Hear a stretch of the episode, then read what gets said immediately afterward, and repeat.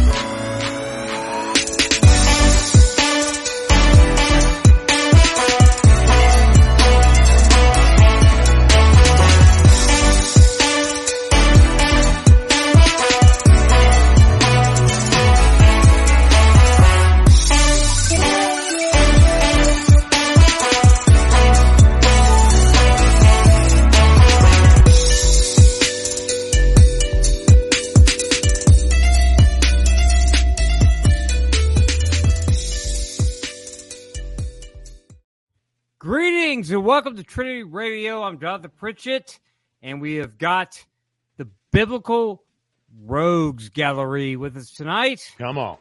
Come What's on. Yeah, back again to talk about the book of Romans and some other stuff. And we've got quite the wretched hive of scum and villainy. With first of all, let's introduce the New Testament theologist himself. Hey, Nick Hey yo, villainy. I'm, where are we starting with the Joe Biden issues tonight?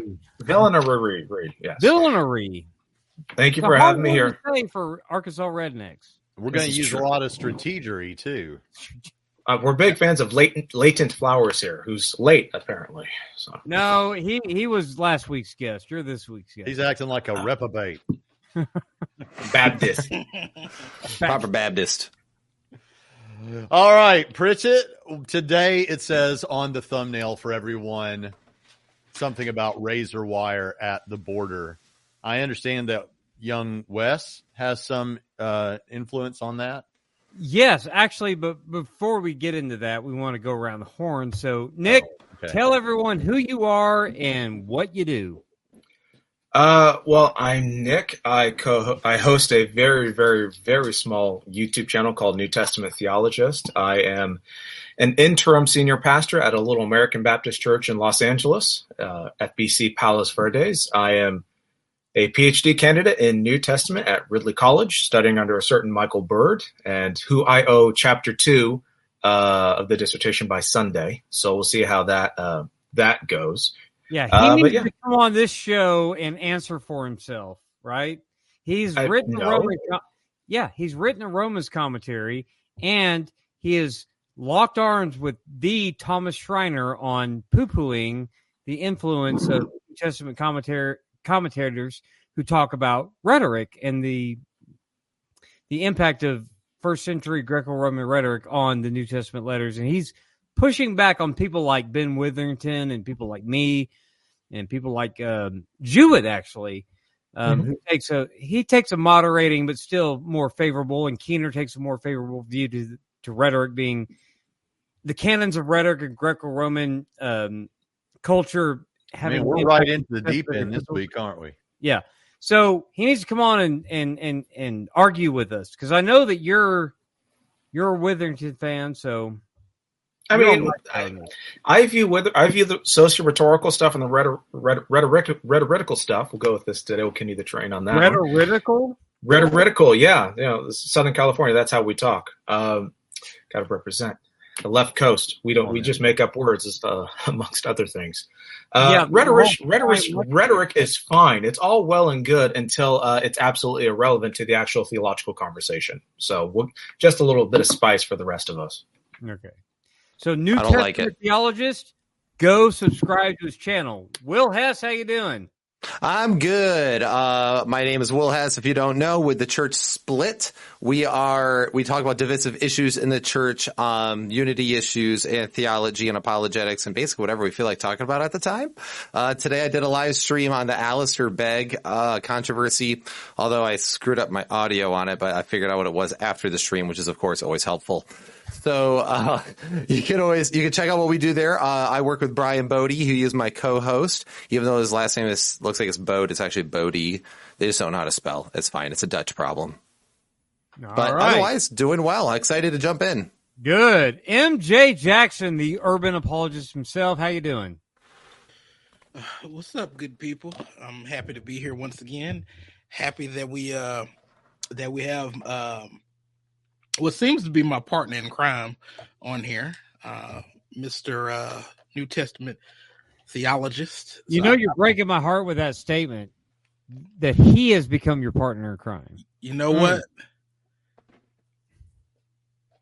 You, you you know why you don't pick up the phone too much for me, That's and not. I that's kind of true, but That's called clapback, Jonathan. He That's called back. 72 unanswered texts, 47 unanswered phone calls, and three scenes from you. So, in, you know, just in just my saying. defense, Braxton is my boss. He is the reason why I have a career. And I don't- Braxton gets back to me faster than you. and I don't answer. Hold Braxton up. texts, so Hold up. Hold up. Br- hold up. Braxton, you text Nick back? I mean, like Uh, he's bat- he's okay, batting a I- one for ten, but I mean that's better than an offer. I feel like I'll I'm have about know- to vomit. I think I need to go to the bathroom real quick. Bye, guys. Need a little sugar. so so let me I, have let- been. Go go ahead. ahead, sorry. I'm sorry. Go ahead, bro. Oh no, I'm just gonna say I've been standing next to uh, Braxton while checking his phone before, and I could seeing the amount of unread and unnoticed notifications gave me personal anxiety. Uh, also, Oh, I fe- thank you. I feel like I should rub it into MJ's face that Pritchett answers my texts like 100 percent of the time. So I know he does. Yeah, not immediately though. That's the thing that you guys keep leaving out. It's it's always a delayed response, but it is an inevitable. Response. I mean, a Well, year's all I a know is delay. that- I mean, that's politics right there. That's a year delay. That's not terrible. One day. all I know is if ever I'm dying, I will never be calling Braxton. So, so let me just say That's this. probably wise. And, you know, it's also true. I do have a doctorate. I'm a doctor, but not the kind that can help anyone. So, you know. I'm just saying, call if me. I need to get a message to my wife and child, meant. I knew what you meant. I can't, I can't, I, I can't call you. I love you though. You're right. No, you're right. That's the safer approach. Just so let me- knowing your friends and not killing them with unspoken expectations. You know what I mean? That's Yeah, right. let Let me- MJ finish his sentence. Let me please. just put this out. here. I I totally understand that uh, Doctor Primetime has uh, new additions to his family, and so probably won't be able to pick up the phone too much. You're gonna be babysitting and doing all those nice things that pawpaws do. I, I- babysitting is not the is doesn't stress it enough. It's it's borderline wanting to kidnap my own grandson because he has the most kissable face. But but I will say this. He is in good hands with my son and my daughter. My dad used to say all babies are ugly. He was like, if it's a baby, it's ugly. I mean, it's just a little wrinkled up piece of flesh. It's- And That's true until you have a grandchild. Then Okay. all of a sudden it changes. why don't we talk about the topic? My kid was show, cute. guys? Y'all can. Have you seen Nick's kid too? Nick's kid and my kid are adorable and Nug. always have been. Nugs Fight me. My, my kid's an 11 out of 10. Sorry, y'all. Yeah. Mine's Nugs and 11-teen. Eliana. Nugs and Eliana. Your kid can't count that high. My can. All right. Yeah. Enough of that. Last week, missed. we, last week we did not get to Will's hobby horse, and Will had something he wanted to talk about. He wanted to talk about Kevin Young, who is a progressive Christian pastor. He's the progressive prime. No, um, Prime Uh, you is can't, y'all can't unsee it now. no, if we were doing a natty or not, like Greg Doucette, I'm natty because I can't talk my doctor, who is Braxton's doctor, into giving me things to make me not natty. Um, I can't talk him into it because he knows why I want it. You're talking about gender affirming care? Gender affirming care, Dr. Schultz, I'll say his name, will not because he because he You're a knows good my doctor and you don't need it. He knows my scheme. But no, I was talking to Tim Stratton. Tim Stratton's like, yeah, I'm I'm on it too. And so if we were doing a natty or not, he is not the Jonathan Pritchett of progressive Christianity because he if we were doing a natty or not, like Greg Doucette does, I would have to say not natty. Um, so he's not completely the progressive prime that you're saying he is. But anyway, he made a tweet that really got up um, Will Hess's hiney. and I kind of I understand why because it's the same kind of thing that we talked about last week with the trying to evangeli guilt. If Drew McLeod is in the audience, that's that's there's a term from the Prime Lectionary um, that I kind of made up, but it's to use Lectionary? Are you saying you speak the like holy words, or do you mean lexicon? Like lexicon, but I have a prime lexicon where I invent words, and e- evangelic guilt is one of those words. I like it. we- yeah, where we invent a word, and he's one of those who's familiar enough with evangelical culture to use evangelic guilt, use the language of evangelicals to try to guilt them into understanding things. And so he made a tweet that really bugged Will Hess, and it bugged me too because using evangelic guilt to use that terminology is quite annoying to me because it was the same kind of stuff that we talked about last week with well if you're a good christian you know if you love your neighbor and that kind of thing. You'll you'll vote for Trump. you'll vote for trump. Yeah. No you won't. I mean i don't re- really care if you vote for trump. I don't care who you vote for but i'm just saying that's not a reason to vote for him you know.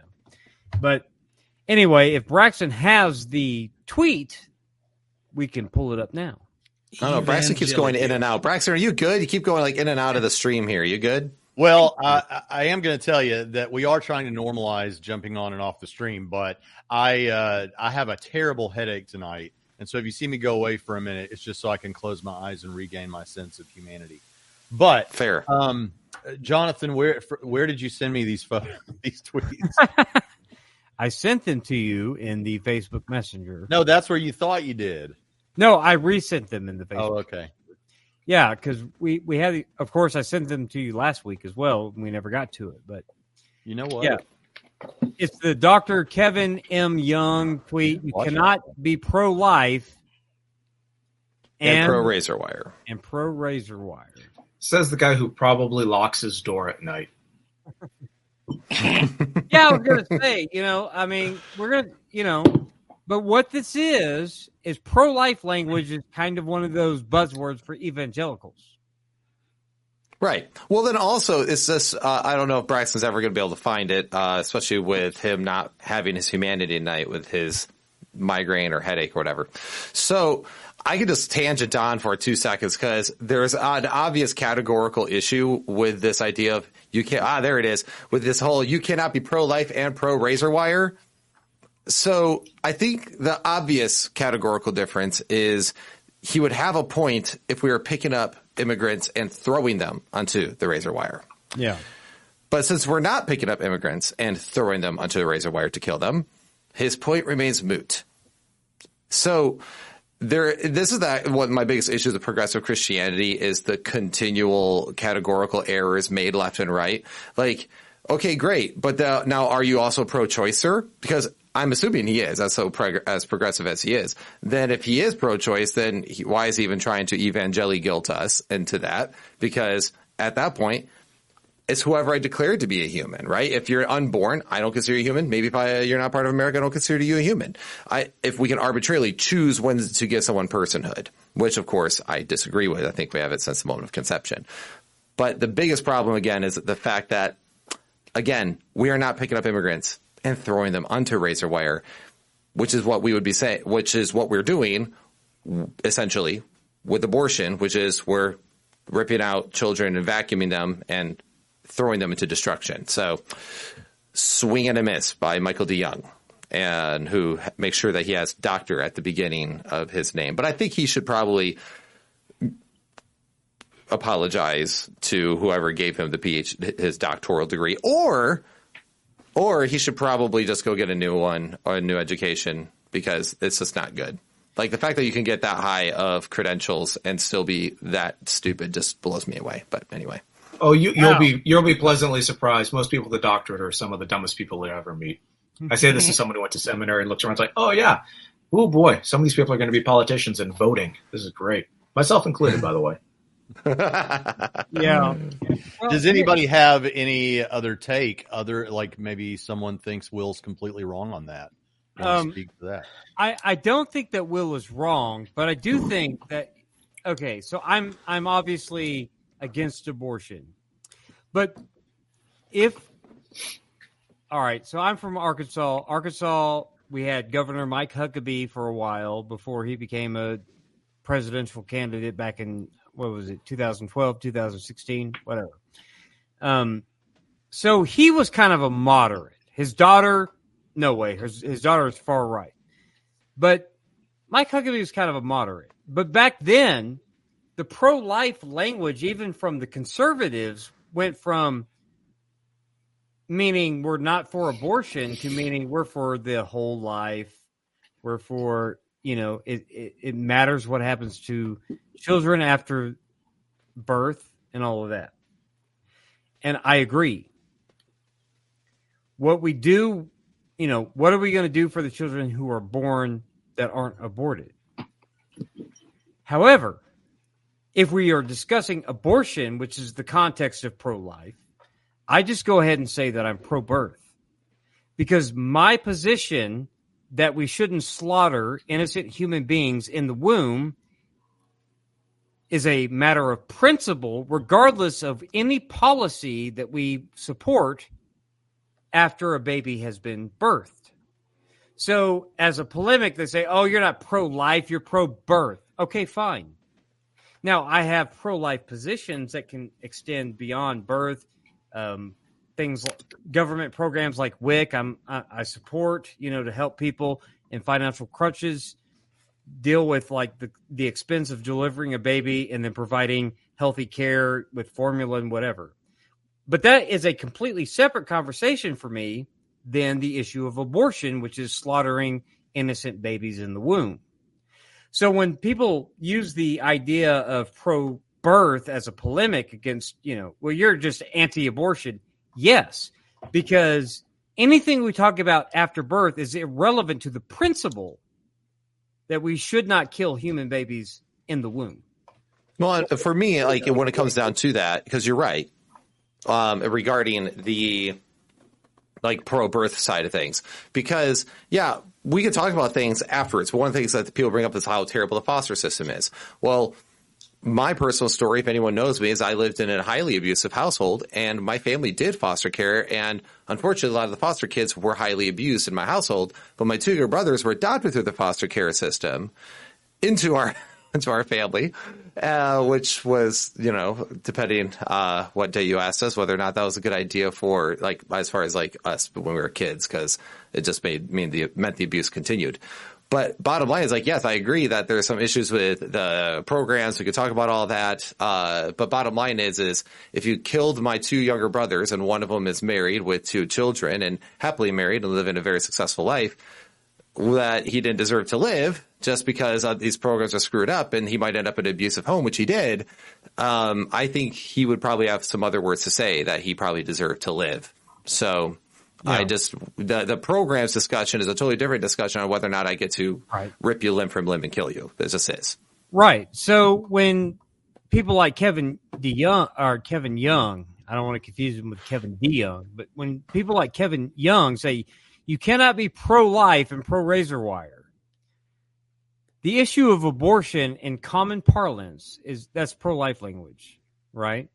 And the issue of how we deal with immigration at the border are two different things. Now, I, I just want to say that my house also has boundaries and it, it has borders.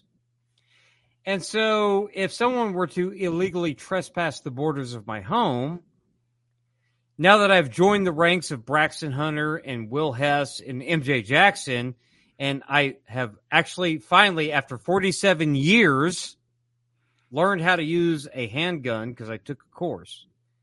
Um, You grew up. I finally grew up. I yeah, people, I've never shot a gun ever until last Monday. Not even a pellet gun. Well, no, I've shot a BB gun, but that lie. I shot it.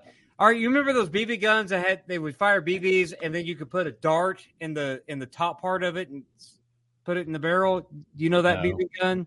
Oh, no, that's some kind of Arkansas weirdness. okay. Well, anyway, I fired one of those, but I've never fired a real gun until Monday. Yeah, and I'm not ashamed gun. to say it. Just guns were not a part of my life, but you know, my son is a police officer. Are you virtue signaling? Are you trying to make us feel? Are you trying to? Are you trying to guilt us right now? The very thing you said not to do because we're because we had shotguns. No, absolutely not. Always been uh, um, for the last twelve years now. I've showed posts in Trinity Radio Forum of my progression on this issue from a person who said we need reasonable gun restriction. Remember, I showed the the post from Yeah, my yeah, yeah. payback. Yeah. So now I'm like, I want a bazooka, Well, right? the, Well, So my, my position on two A has shifted. well, the chat the chat is still mocking and shaming you, and it Yeah. just sounds Yeah. like you are self-loathing. So I. I, I do have a few things to say about the whole uh, razor wire thing. Bring it. Uh, n- number one, just from a biblical standpoint, the Bible, um, and unless you think that God in the New Testament is different from God in the, the Old Testament, you you know you embrace some type of Marcionite view of, of God. Un- unless you think that is the case, we have to admit that God does care about the foreigner, the fatherless, the widow, and, and poor people. Um, and what we see in the Bible, we don't ever see them pitted against each other. Um, we, we, we don't see that. Now, I'm all for nuance, and I appreciate that Dr. Pritchett is able to nuance um, uh, these different categories of vulnerability. And no, I don't think that uh, people should hold the um, the vulnerable in the womb hostage just so that they can let people across the border. Uh, no, once again, that's pitting people against, that's pitting the most vulnerable against each other. This is something that politicians do. I don't have any, too much respect for politicians to begin with. If I had a church, they Yeah. wouldn't be allowed. They'd be sitting in the back. Um, so, so we just don't see that. Now, with that being said, I don't have a problem with razor wire, okay? Uh, because it's a deterrent. It's a deterrent. My pistol is a deterrent. I do have a couple of pistols. It's a deterrent. So if you don't want to deal with the pistol, don't do don't do nothing crazy. Right. Your home has borders. Yes. So yes, you will defend your borders with your pistols. So there is nothing. I don't think that there is anything wrong with razor wire. If you want to get into the country or seek asylum, you need to do it the right way. Thank Uh, you. Can't, you. You can't. You know. And and as far as the uh, One hundred percent. Like I, I don't think a Christian should be anti-immigration, which I don't think many are. But the whole point is, what's your process of said of such? So Yes. We can't Yeah. forget that the Jesus who is Lord of the world wants people to obey the laws of the land in which they are in unless it violates God's law. So we do have ports of entry. We do have ways for a legal process to apply for asylum, but crossing the borders illegally is not. But that's really not my issue, MJ. My issue is the idea of Christians wanting secure borders being evangelically guilted, saying you're not for life if you're for razor wire, as if defending borders but still tolerating, um, you know, people breaking the law are like, and I, I don't get it because for me, it's like we have a process that's legal, and yet at the same time, we need to defend our borders because there is a lot of sex trafficking, there is a lot of fentanyl, there is a lot of you know drugs and gun smuggling and all that crime that comes across the border as well. We can't just turn a blind eye to that. So I'm like, why don't we do this in an orderly process? God is the God of order, not chaos. We have chaos at the border. We do have a legal remedy for that if the administration would support it. Hold, hold on, hold, hold on a second, Pritchett. I just have to say, Mr. Phil Fox here, and he says, "Yeah, y'all need to learn from my people. See what happens when you let them aliens in." I'm sorry. So, so let so let me just say this: I will not be manipulated to vote for certain candidates. I will not be manipulated to feel bad about certain things that are illogical. I just want. I believe that manipulation is on par with witchcraft. So, so I, now this is a good question for me, Based. MJ. Uh, MJ, am I on? Yeah, I'm on. Hey, so like, um, Yeah, your headache has not overtaken you. I'm trying. It's not overtaking me, but it's trying. So, so first of all, I'm wondering: is there a disagreement between the two of you, Jonathan and MJ? If so, is it a substantial disagreement? And um, and because what I'm hearing really is no, we all kind of agree that there's a way to do this the right way coming into the country, and and ideally that's what we want. But MJ wants to caution that well, hey, if we're going to have a biblical perspective on this, there should, at the very least, we should be aware that people are using manipulation, perhaps on both sides, in a situation like this. Is is that am I am I hitting the mark here somewhere? I No, think I- that- yeah. I'm just gonna say I agree with Pritchett uh, in, in principle, um, Mm-hmm. but I was just pointing out how nuanced Pritchett is being, and he he knows what I'm getting at.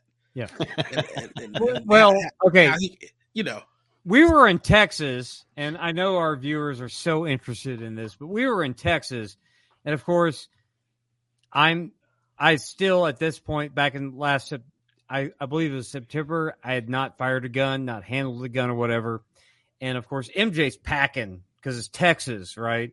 right. And I just felt like, wow, I need. So part of the reason why is not just my son, but it's also people like MJ in my life and Tim Stratton uh, in my life that are like, all right, you, you need to you need to get on board with this.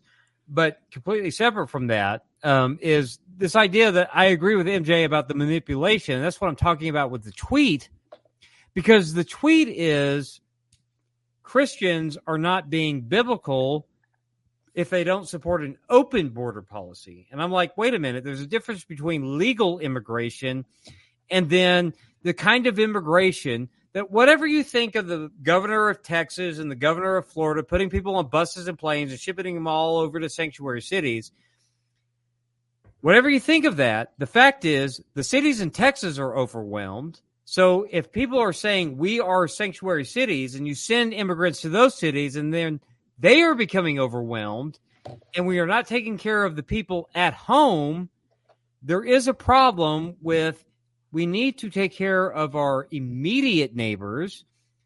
Uh, and for me, I, I, I take Jesus as word, Judea, or Jerusalem, then Judea and Samaria, and then the outermost parts of the world. Kind of a it from from the center out. Well, we love all of our neighbors, but first we need to take care of the neighbors right in front of our face. And so if we are going overboard, and this is my problem with Southern Baptist missions, anything that if or or, or mega churches that will ignore the trailer park down the road from their home, but yet send people halfway, you know, across the world to do uh, missions, but you won't speak to anyone five minutes from the church in a car. That is a problem to me. And so this idea about razor wire, forget razor wire, just the idea of securing the border and doing everything in an organized fashion, whether the administration wants to do it or not. God does want everyone to obey the laws of the land unless they contradict his law. And God does want us to take care of those in our immediate presence before we worry about the ends of the earth. And so my I my thinking on this goes along with that kind of first Jerusalem, then Judea and Samaria, and then the outermost parts of the earth. Well, yeah. So, okay, this is. I was hoping that we would have a little bit of a fight, but we didn't get a fight out of that. So, we'll get there um, one of these days. yeah, Yeah, well, we'll start one if you want one. I mean, Nick was reassuringly shaking his head. No, they're they're in agreement, and, and I'm thinking, Well, Dad Gummit, I thought we were going to get a little red meat here. No, I'm just kidding. I'm glad we're in unity. The, the So, red meat, will the um, red meat will happen when we get to Romans. I assure you. Yeah, Yeah. yeah. So, so that's yeah, that's where I was going to kind of direct us uh, to whatever the next topic is, um, so we can head down the hall toward the Book of Romans. Yeah. Well, the next topic is, of course, another progressive pastor, Zach Lambert. And he is a uh, You took such a bad photo of this screenshot; it won't even show up on the on the thing. well, not Biblical marriage is between one man and one woman. Uh, and then he says, "No, it's not. I, I don't want to. I don't want people to be confused and think I'm making these comments. I'll just let you express the information that is on the on the screen rather than use this image that you took with a Hewlett Packard from 1994. it shows up clear on my computer. It says biblical marriage between a man and a woman in quotes. Uh, no, it's not. Biblical marriage in quotes is one man, one woman, and that woman's slave. Abraham, Sarah, Hagar. Biblical marriage in quotes again is between one man and two sisters after he worked seven years for each of them, referring to Jacob, Rachel, and Leah. Quote unquote biblical marriage is between one man, his wives, his master's wives given to him by God, and the wife of the man he murders, David. Biblical marriage is between one man, 700 wives, and 300 concubines, Solomon. Biblical marriage, quote unquote, is between one man in his 20s and one female child in her teens, Joseph and Mary. The vast majority of marriages depicted in the Bible are between a man and multiple women or between a man and a female child who was purchased through dowry. So when Christians talk about marriage today, we should be focused on what is Christ honoring, not what is biblical. And this starts with the confusion of what people mean when they say something is biblical. Because what people mean by something that is biblical is a biblical prescription, not merely a biblical description. So, of course, the Bible talks about polemic, uh, not polemic, um, polygamy, like uh, those kind of Are of. you having a stroke? I'm not that old, 47. Um, did- that's because he's natty. He, he can't think straight. No, I'm having a Leighton Flowers moment. There's a difference. so polygamy is discussed in the Bible, right? Um, but that is descriptive of what's going on. But that is not to say that the Bible doesn't have a prescriptive idea about what marriage should be and a definition given on the first page of Genesis, the first book of the Bible. Well, it confuses I mean- the is and the ought, right? Well, you- like the Bible describes what is. It's not saying always what ought to be. Right. It's the is ought fallacy. It's just typical progressive nonsense in that area. Right. This can, this can be solved. This can be solved in thir- in 15 seconds. He wants to talk about Christ honoring. Okay, what does Christ honor? The very first page of the Bible when he says, "In the image of God, He made them male and female." Have you not read? So there, there we go. We solved the problem. We solved the problem that this guy can't read and he doesn't know what he's talking about. And So- for this reason, a man will leave his mother and father and be cleaved to his wife, right? And and I, a couple of things. The Bible does have prescription for what biblical marriage should be, and it's between one man and one woman.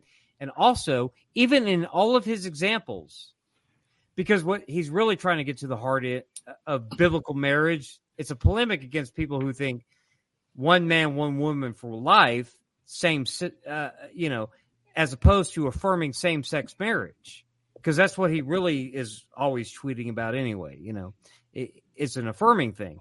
But even in all of his examples of polygamy and whatever else, what do they all have in common that doesn't even fit his worldview? they're That straight. it's a man and a woman, sexual difference. They're all men and women marriages. None of them are same sex attraction. Mm. So even his own, and he, he posted a picture be- beneath it that illustrated his all, each of his points, but still, none of them affirmed any sort of same sex relationship. And so I understand we want to be uh, as gracious as possible to our current culture, but you can do that in a way that is not compromising to the culture because the church, and I believe in the Holy Spirit, everyone believe in the Holy Spirit? Yes. Yes. Yes. Yes. The Holy Spirit has not led the majority of the church for the majority of church history wrong on this point.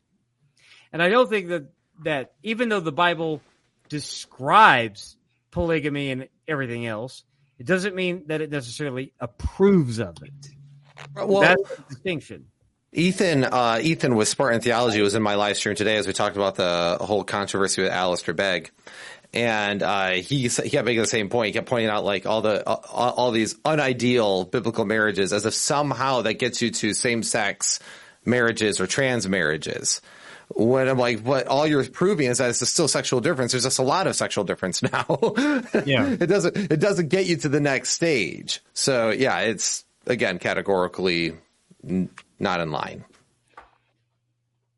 I am just amused that Braxton keeps changing the description under my name. As if I didn't notice that I was the Batman to your Robin and the Luke to your Obi Wan. No, no, you were the Well- Robin to his Batman. Yeah. Yeah, I, I I just didn't know. I just I just didn't um think you had noticed yet, and I was going to see how far I could go with it.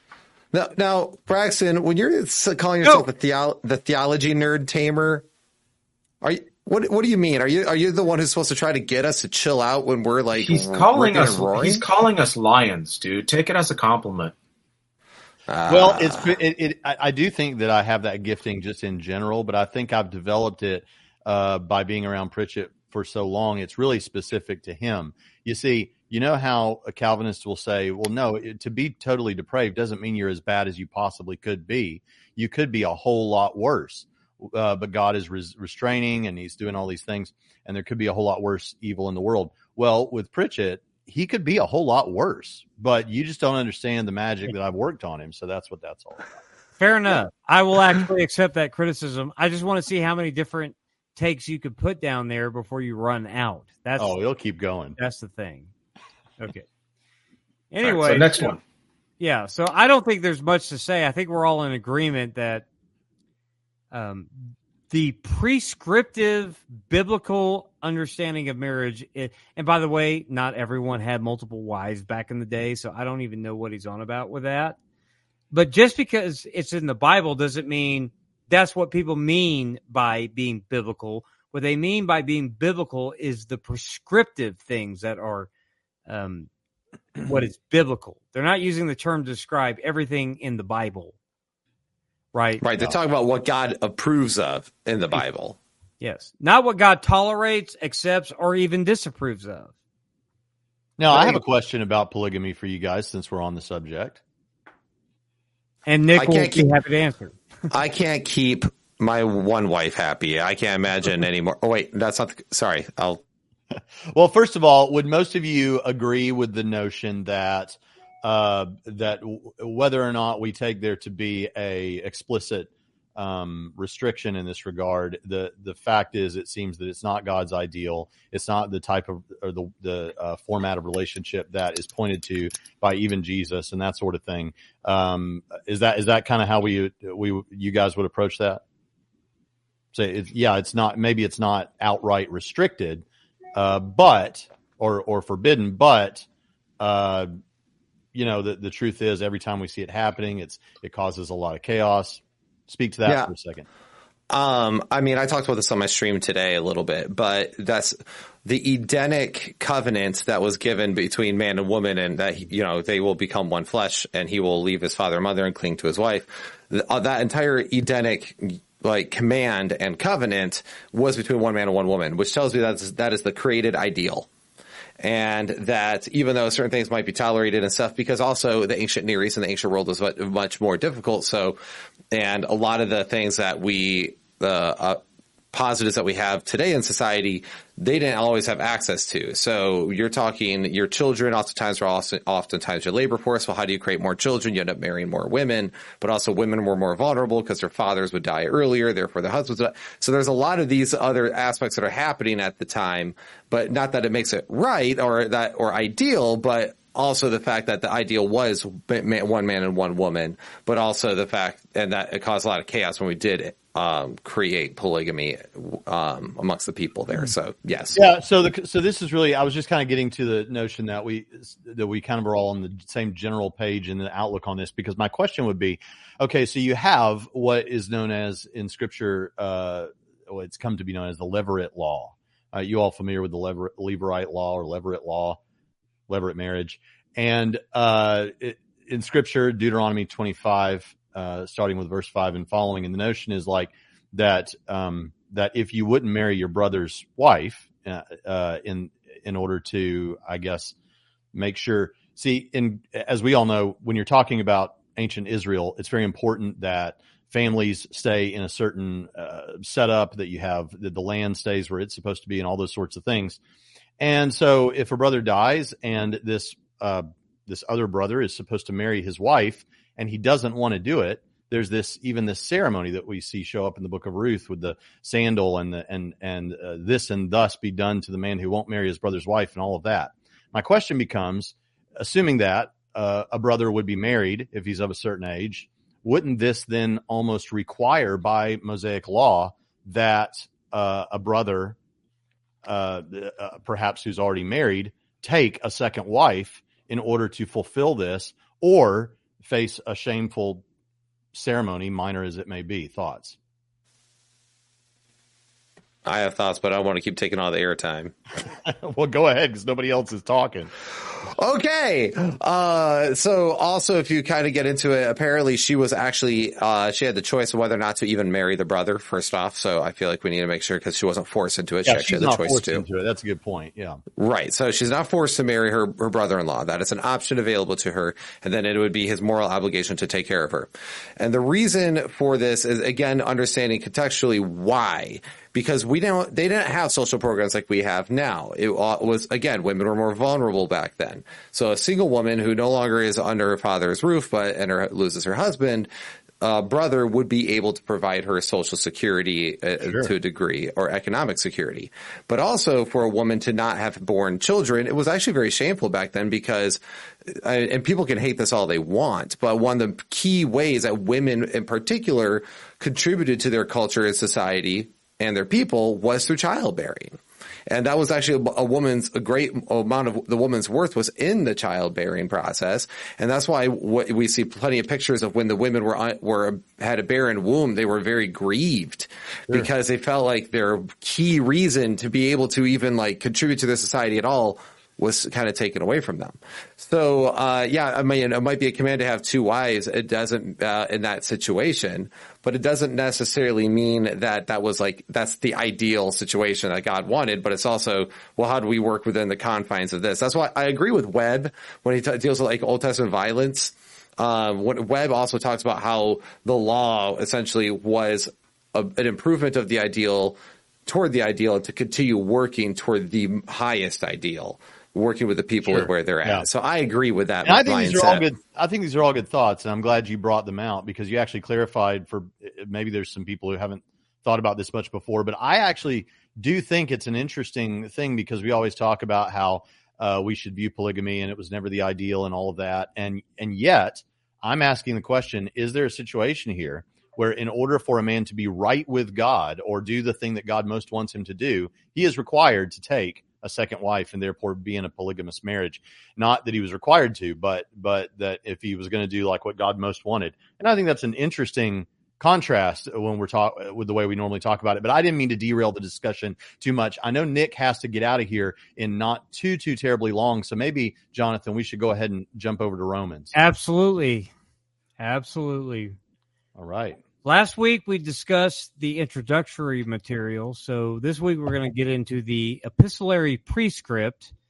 And given that Romans is Paul's longest letter, it shouldn't surprise us that Romans would have his longest prescript. So um, if somebody wants to, you can go to the next slide. If somebody wants to do the honors, whoever has the best speaking voice, which is obviously not me, would like to read Romans 1, 1 through 7 for our audience.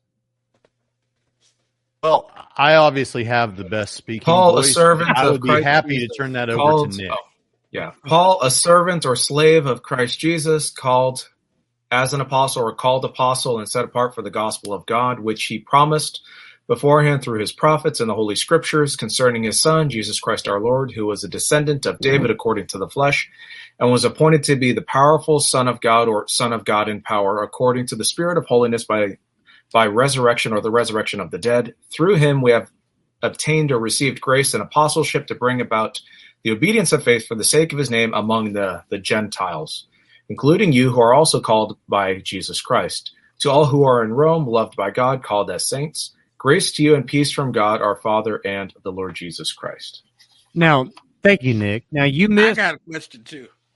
Huh? Now, Nick, you missed last week, and I know there was a million things you were putting in the comments that you wanted to say about the introductory material. So go ahead and speak your mind before we go to the next slide. Choose violence. Uh, about about what specifically? I said a lot of stuff. Anything you think that did not get said that you're desperate for our audience to hear?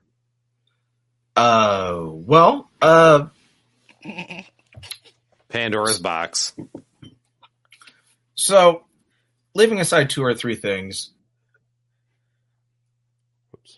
Sorry, guys. Oh God. Sorry, Oh. guys. oh, I'm, am I here?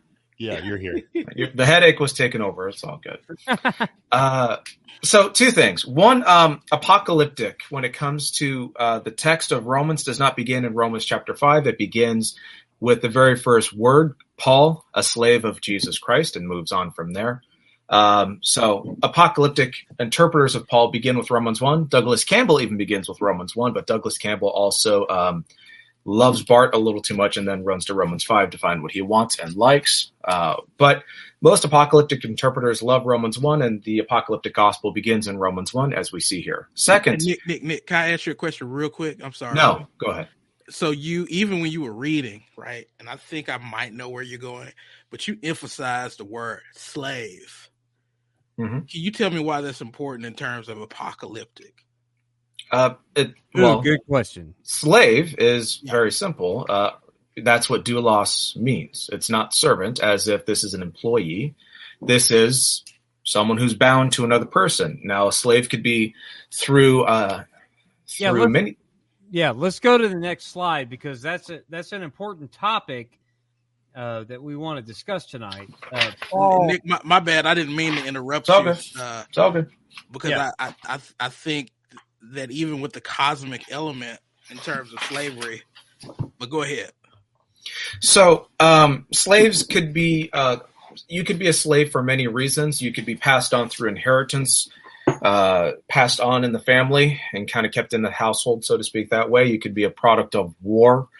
Uh, you could be an indentured sort of uh, servant for whatever reasons. Perhaps, I mean, could be if you were a child, uh, you were abandoned and uh, someone picked you up and sold you into slavery or kept you for themselves.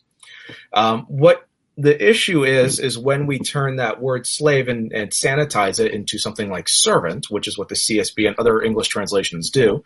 Um, the issue becomes um, not it's not about humility, although it does uh, include an element of that.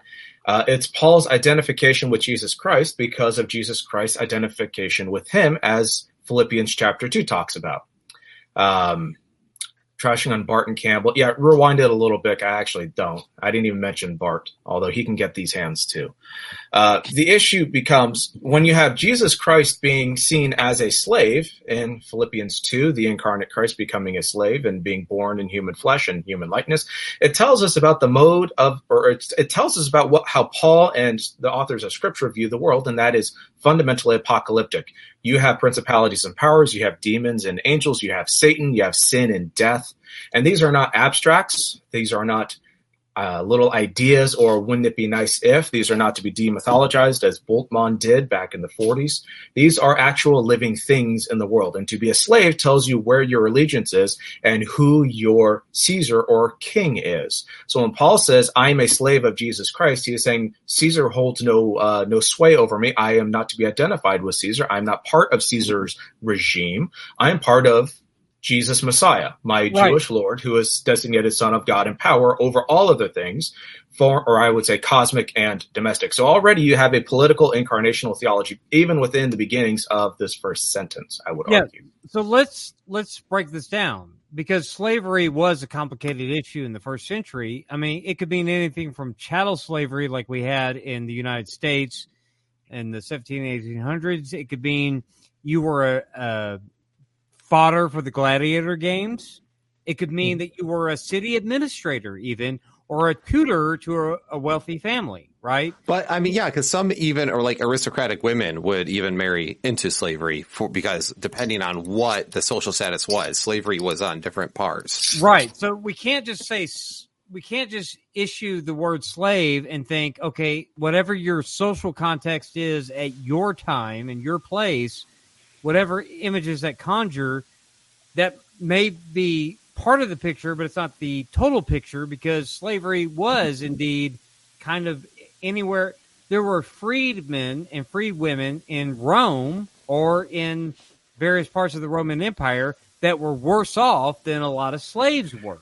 Sure, So- but you're still a slave. A slave Right. that owns slaves is still a slave. A free person, you'll notice it's not a free person, it's freed person. You still carry that with you. You may have more legal rights, you may be able to own property, you may be able to own your own slaves, but you still carry that with you. It's it's almost like a brand. I mean, you even have debates in the Greco-Roman world about whether or not you're allowed to brand your slaves, you know, and all that sort of stuff. And so And- you've got those issues too. And so I, in my mind, it's like no, a slave is a slave is a slave doesn't matter your bank account doesn't matter this but it does tell you that there is a hierarchy of slavery but still at the end of the day a hmm. slave is a slave that owns slaves is still a slave Right. And one of the things that Paul could be identifying himself is it could be, like you said, you know, a, statement of allegiance. But of course, honor shame is a big deal in the Greco Roman world. So it could be a reversal of the shame associated with the term, because even if a freedman or freed woman was lower on the social status scale, with as far as honor rating goes, uh, with whatever position they had in life. They were, like you said, they were still free. So there was a competition at that at that point. Um, it could be a, an expression of humility, or some of the people in the church at Rome. While we know there were some patrons that were hosting home churches for some of the congregations, it could be Paul identifying with some of the, the people at the bottom end of the social stratus. most of the names mentioned in roman 16 are slave names with the exceptions being uh, junia who's probably joanna uh, you can see richard bauckham or ben witherington on that Yeah. but most of the people most of the names in roman 16 the women and men are slave names or former slave names which tells you that you didn't have a lot of aristocrats in the early jewish christian movement you had some there's a few mentioned and they're mentioned by their specific titles um, but it tells them that Paul does not view himself as their overlord. He views them essentially as their apostle, which is a different way of thinking. And it also tells us how Paul views power and authority and honor shame in ways that are different from the Greco-Roman Empire. And so Yes. we need to keep that in mind as well. And as Right, you're- a- as Nick is well aware of the Greco-Roman literature, probably more so than me, even, um, you know that as a statement of either feigned humility or genuine humility, uh, citizens of the Roman Empire would identify themselves as being slaves to Caesar simply out of simply out of whatever reverence they, they may have for the Caesar Well, cult or whatever. Jonathan, that's a question that I had when you mentioned a moment ago, or Nick did one, the honor shame aspects of this. And, you know, we, I am not ashamed of the gospel. You know, the, the honor shame thing is something that I think the people on this stream are aware of. but I don't know if everybody listening is aware. And so it's just important to note that. And, and, uh, I thank you, Jonathan, for recommending to me the, the De Silva book.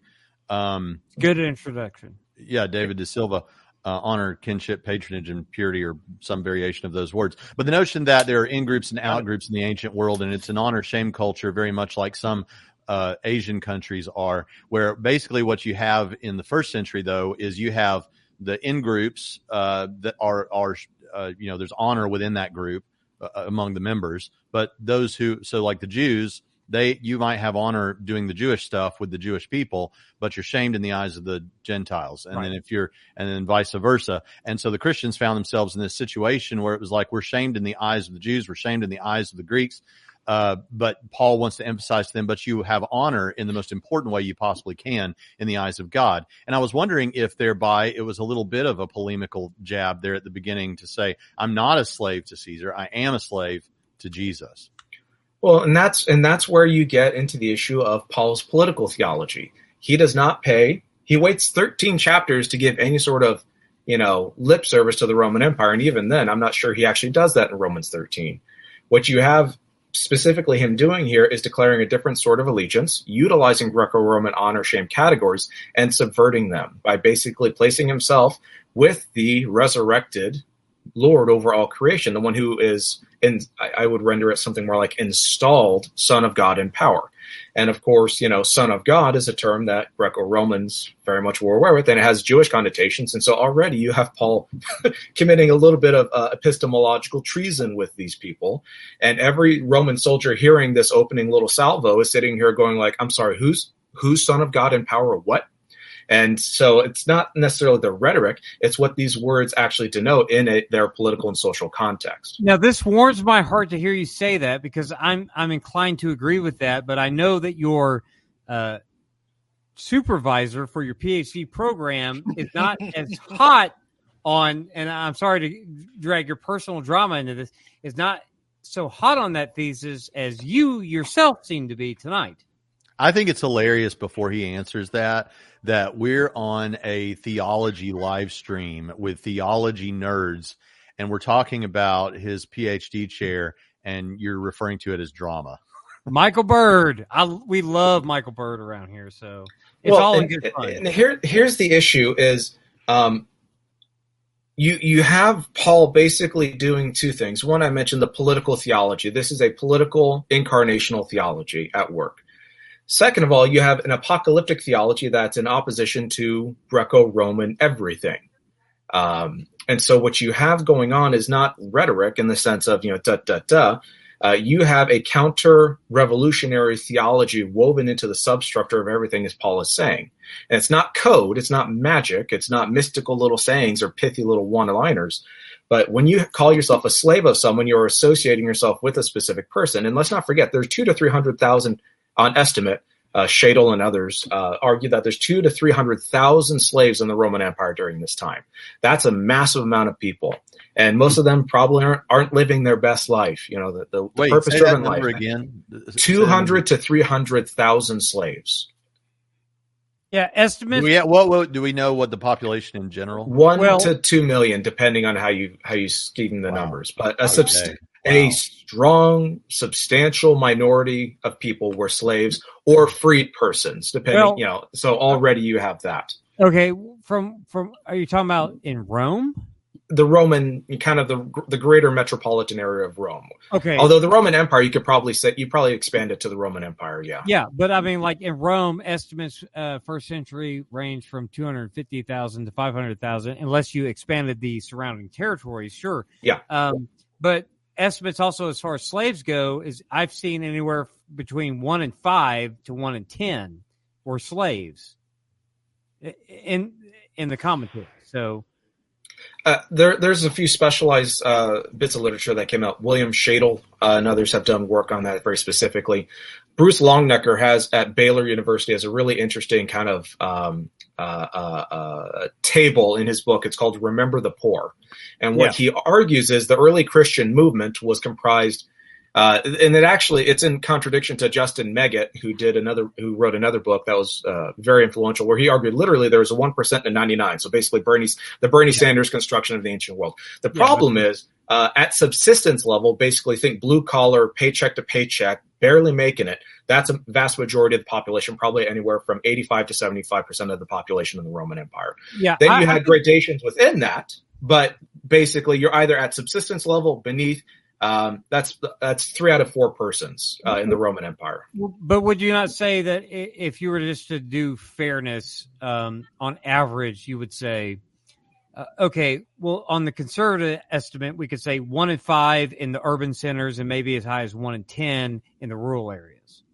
I mean, at the end of the day, we're we're talking about um, we're talking about we're talking about impact of, of culture, not necessarily you know individual numbers. But I mean, sure, um, a vast majority of people did not live like we live today. There's there's that, but also, I mean, you would call it blue collar workers, people that live paycheck to paycheck, work very very difficult labor. You know, think ports or docks, you know that sort of stuff. But that's um, soldiers in ancient world. Yeah, uh, that's my point. Is that Paul? Basically, what I'm getting at is when Paul uses this language, he's not thinking of a of he's not thinking of people.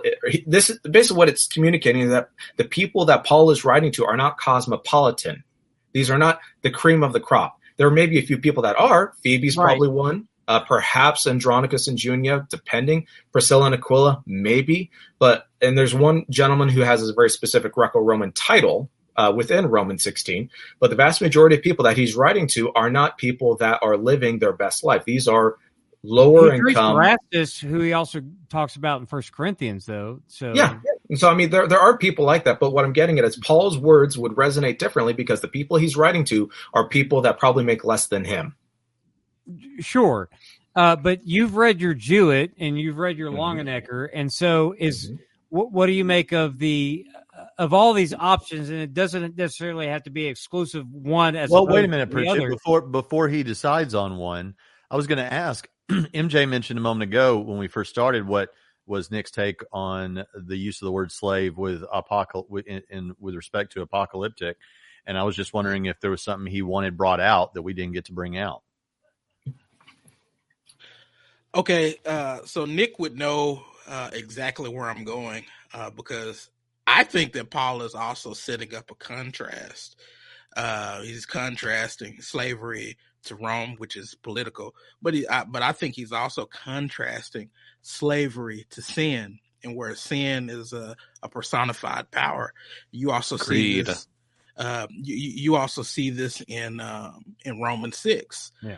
Um, where you are no longer slaves to uh, to sin, where you use your members for uh, unrighteousness or injustice, but you are slaves. Um, you're slaves to God, where you use your members for righteousness and justice. And so, I, I would like to just kind of hear what uh what Nick has to say uh, about that contrast, but also could it be could it could we look at this slavery language uh, in terms of vo- our, our new vocation? Yes, uh, I would also add that while the slave language is used predominantly in Romans by Paul, uh, it, it culminates in adoption in Romans 8. And so we forget that you begin as this or you're kind of brought into this, but that's not your final starting. That's not where, that's not the telos of all of this. The telos is adoption. And it's a different way of conceptualizing things. Um, yeah. And, well, yes, but I, I want to say yes, amen, but uh, to that because Paul is no stranger to trying to grab onto any metaphor he can use to communicate a, a bundled set of ideas. Because you can go back to Jesus, where he says, "I no longer um, call you my my servants or my slaves, but I call you my friends." You know that that mm-hmm. of course ties us back into some patronage language, but um, referring to people as ally. But at the same time, he he goes on to say, "But remember, a slave is not above his master." And so while there is, yes, in Gospel of John and in Romans, children of God, we cry out to God, Abba Father.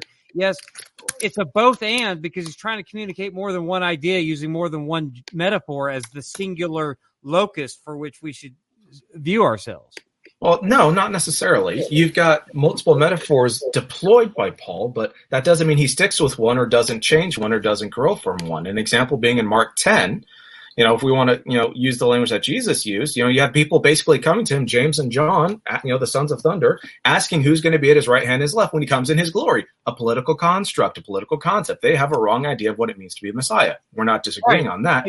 But yeah. then he says, but then he tells them, da da da da, but it's not appointed for me to do this. And they got angry and, you know, and then what does he say? And every Jew hearing this and every Greco Roman or pagan hearing this would know what he said. You know that among the Gentiles, those whom they recognize as their rulers lord it over them. They act as tyrants over them, and their great runs are tyrants over them. But it's not so to be with you. Instead, whoever wishes to become great among you must be your servant, slave. I don't know why the NRSV maintains that trash language. And whoever wishes to be first among you, you must be slave of all. For the Son of Man did not come to be served, but to serve and to give his life as a ransom yeah. for many. And so, yeah. no, already have and the, and the issue then becomes Paul, Jesus will use these sorts of metaphors or ideas and then build upon them. And yes, I'm- build upon them. Yes, I'm not disagreeing with that, but I am also saying that we don't want to just simply assume that because we've moved on to adoption language that we should lose because Jesus himself implicit in that same conversation, not not with the thunders of thunder, but with the with the I no longer call you slaves but my friends, but then he goes on to remind them, but remember remember a slave is not above his master. So what did the disciples take away from that? We have Paul's introduction to this very letter. Paul, a slave of Jesus Christ. John in Mhm. Revelation, which you've wrote part of a commentary for. Uh, John, a slave of Jesus Christ. So they still hang on to him, even though they know they've been transformed into kinship language, which is what the, the, the sons, you know, even in the prologue to John, children of God, you know, Paul goes on to talk about Jesus being the firstborn among many brethren. So I'm not saying that it's it's not a, a shift or to, to other metaphors, but I'm saying they they kept hold of all of these metaphors. So they let me- built let- upon the metaphors. They didn't just keep them; they played with them and built upon them. They built upon them, yes, but they didn't. But they did keep them. That that's my point. And you're trying to undersell, in my mind, you're trying to undersell the, the keeping them because they did. I'm, I'm saying, look, all right, look. It's like okay, you look in the past and go, yeah, I was at one time 15 years old. I'm no longer 15 years old. I'm 36 years old. I, the fact that I was 15 years old doesn't whitewash is not whitewashed by anything. But it does tell I now in light of as a 36 year old man, I look back at the 15 years old, I go, I no longer think that way. I'm no longer grounded by that. But that point got me here. It's transitional.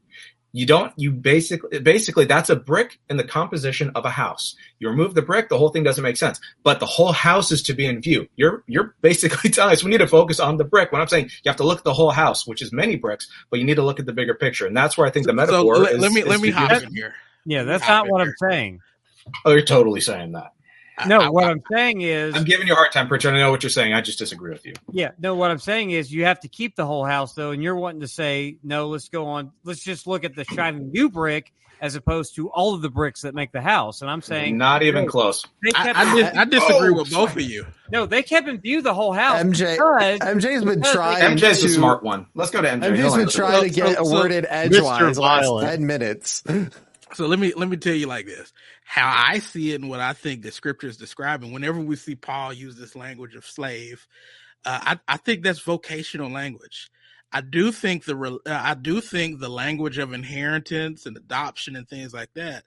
Um, I think he holds these two paradoxically uh, in, in tension. With, uh, it, it, it's it's a tension Thank that he holds them in. Thank and you. so, in terms of our vocation, in terms of the mission of God, in terms of what we're called to do, yeah, we're slaves. But in terms of being seated in heavenly places in Christ Jesus, this is something that has already happened because we're in Christ Jesus. And I would only add one word to. I would only add one thing to what you said. It is vocational, but it is primarily Christological. Oh, okay. Philippians two. Can't forget Philippians two, and that transforms how we look at slavery. all right, It's last point. one-to-one. though- last point is we've all, maybe not all of us, have read our Jewett. We've read our Longenecker, other commentators. I read the Bible. Yeah, there's still there's still Paul. What about the idea of Paul picking up on the slave servant language as a prophetic identification? Israel corporately, and then you can check out the verse references there in Psalms and Isaiah, and also individually with Joshua, Judges, Samuel, Kings, Isaiah, etc. Within Israel's history, with Israel and specific prophets uh, understanding themselves as the servant of Yahweh, could Paul not be playing with that language? And and how do you rank the? I, I'd like to go around the panel where you see these ideas of Paul as a slave of Jesus and how you rank them in terms of foremost, and then if these other ideas are at play, Paul's allowed to have them. You know, if we're going to take the Thomas Schreiner all of the above approach to the entire book of Romans on every exegetical quibble, how how do y'all shake those things out? I'll go first. Uh, of the options that have been provided, I think that uh, the because when I'm hearing like what you just said there, Pritchett, I'm, I'm looking at this and I'm thinking um, would anyone without it, like even in the context, would people understand him to mean all of that with the way that he opened it? Um, I'm just looking at this and I think probably number one for me would be expression of commitment level. Um, and by that I would I would rephrase it to say he's he's explaining his his uh yeah he's explaining his allegiance and and and I think that falls to the next one down. I think it strikes me after listening to this discussion and my own thoughts about this. I think it's polemical, and I have been persuaded that yeah, if if what Nick is telling me is that there has been solid research to indicate that these were mostly what we would consider for the time as blue collar individuals with perhaps some um, dignitaries or wealthy people in the mix, then identifying with some in the church seems like something that would not be missed on you if you were already doing these other two things. So I think those three make the most sense. Uh, well, and I mean, with that expression of humility, but I don't think all of them. I I I don't think uh, the prophetic one uh, tracks with me specifically, and maybe the expression of humility too. I don't know. The expression of the expression of humility makes sense provided it's grounded Christologically. Um, if it's grounded Christologically, then the humility or the you know that sort of imagery makes sense as an expression of Christology and identification with Christ as who took on who was born in human likeness and basically took the form of a slave. Um, because it also wouldn't be missed on you, even in that culture, if you're saying if you're identifying yourself as a slave. Well, of course, that has the that's that smacks of humility in in some respect, and you would notice. well, it, it begs the question of who's your master, who's in Right. charge, and if he's and a that's slave of down to the polemical thing down there to me. Yep. And if you are a slave of Jesus Christ, then then you have to tell people who is Jesus Christ or Jesus Messiah, depending on how you want to render that. And which Paul literally does in the next few sentences through prophecy or prophecy through scripture and the prophets, and then through a specific title. Um, you know, son of God in power, as as as I would argue it's rendered. But that's how I would take it. Christological, and then whatever you want to fit under the realm of Christology, I'm all for. Yeah, All right. I mean, And then, So- so, all right, go ahead, Will. Yeah, this- yeah. I- Well, I wasn't going to try to get a word edgewise between Nick and uh, Nick and Pritchett. I mean, we saw MJ just struggling to get there. Anyway, uh, so so.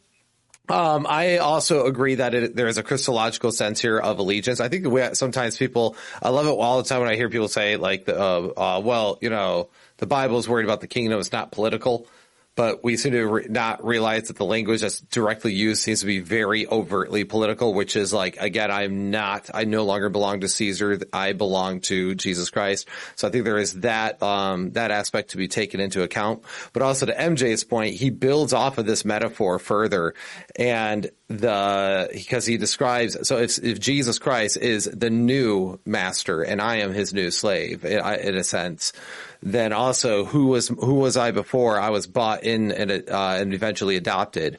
Well, I was a slave to the tyrant of sin. So that's part of the that's part of the narrative uh, in Romans, and I also think I can really get around that because Romans, I think it's kind of funny how oftentimes Paul uses the language of sin, not as uh, just a violation of the law. Once in a while, we see him use it in that term, but he also means it oftentimes as a tyrant, something that is evil, uh, a corruption of sorts, and it's a tyrant. Uh, that's the big, that's the big term term that he uses. Um, so uh, that's why, like I said, I am always somewhere all the time between the new perspective on Paul and apocalyptic. uh, but uh, the whole um, prophetic identification as with Israel, I do see why people do come to that conclusion, especially if you take a thoroughly Jewish Paul view. Uh, that that would be more li- likely what you do, uh, especially since he talks about the prophets in uh, Romans chapter one, but it is at least my belief when he's referring to the prophets here in chapter one, he's not referring to that within his slave context here. I think he's more referring to the good news that is established uh, through Israel, which is the that God would establish peace and blessing for His people through messiahship. So I think that when he gets into the good news stuff, that's when the more Israel prophetic background really starts entering in. I don't think it is with a slave terminology as much, if that makes sense. Anyone can correct me if they think I'm wrong. Well, uh, nobody must think you're wrong or they don't care to correct you. So let's take a look here. So I'm just Paul- always right. That's what the problem, you know. I can't help it. when you are Wes, you are Paul, a servant of Christ Jesus, called as an apostle. So called apostle. A, A called- a, a called apostle, called Or- as an apostle. Now, ever since uh, I, I I agree with Brian Abasciano, uh, who talks about uh, language. Uh, Nick, I'm sure you've read the article, right? Paul's use of Kalein, he argues for a technical use. Is Paul talking about a summoning use of um, Kletos or or Kalein language, you know, uh, or or does he mean named as in de- designated to be an apostle? What what is Paul saying uh, in this introduction, and, and how do you understand Paul's use of called language? General call. I mean, the, those who are theologically minded are used to ideas talked about in, especially in soteriology debates.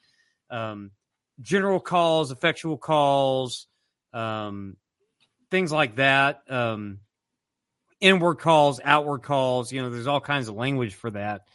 But William Klein pr- produced an article that I think is worth reading by everyone, where he challenges the notion that Paul even means um, the definition of the, the idea of invitation or summoning, and says no, it's for the other other meaning of the term in, in a technical sense for uh, naming or to designate as. And if God designates someone as a thing, they are essentially that thing because God has designated them as such. So, what what do you make of all this language about called? Do you you take it as a a summoning? And of course, all of this changes in light of Zeba Crook's groundbreaking, in my mind, dissertation on reconceptualizing conversion. You know, taking a look at Paul's conversion and what he says about himself.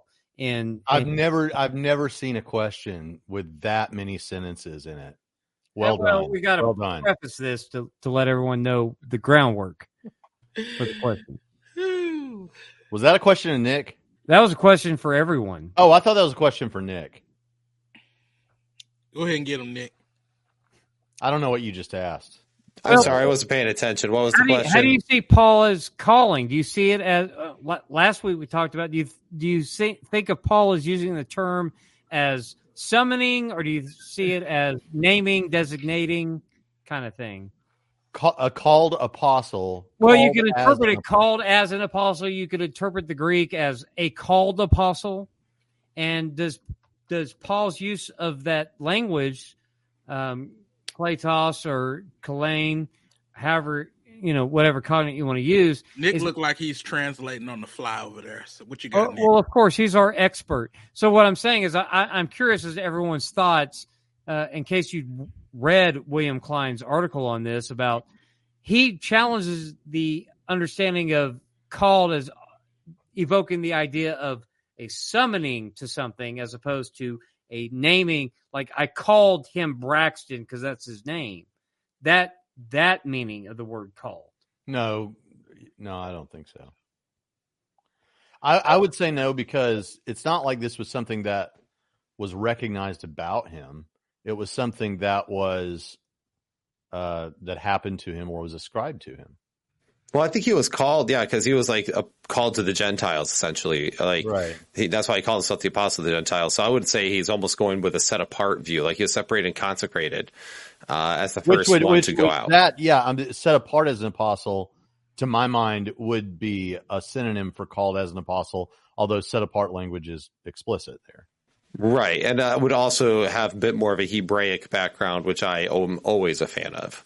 Well, but if you look at that Hebraic background, you're going to see that, I mean, God either names or gives people names to name all sorts of people in the Old Testament. And that's more Yeah. naming designation than it is this idea of summoning. Now, we're not talking about universally the language, but does Paul use it as a technical term? And I think William Klein argues persuasively that he does use it as, because I would say it was because when God designates someone a thing, they become that thing. And so I'm I, I would argue that the a called apostle would be the proper interpretation here. Well, Hey Butterfly says to be a called apostle, wouldn't one have to be called as an apostle? But isn't the latter Kind of a both and there. Yeah, but it, the latter is assumed in the former because if God names you a thing, you are that thing, right? I mean, just like Yeah. in, in, in Isaac, your seed shall be not summoned, but your your seed will be named, right?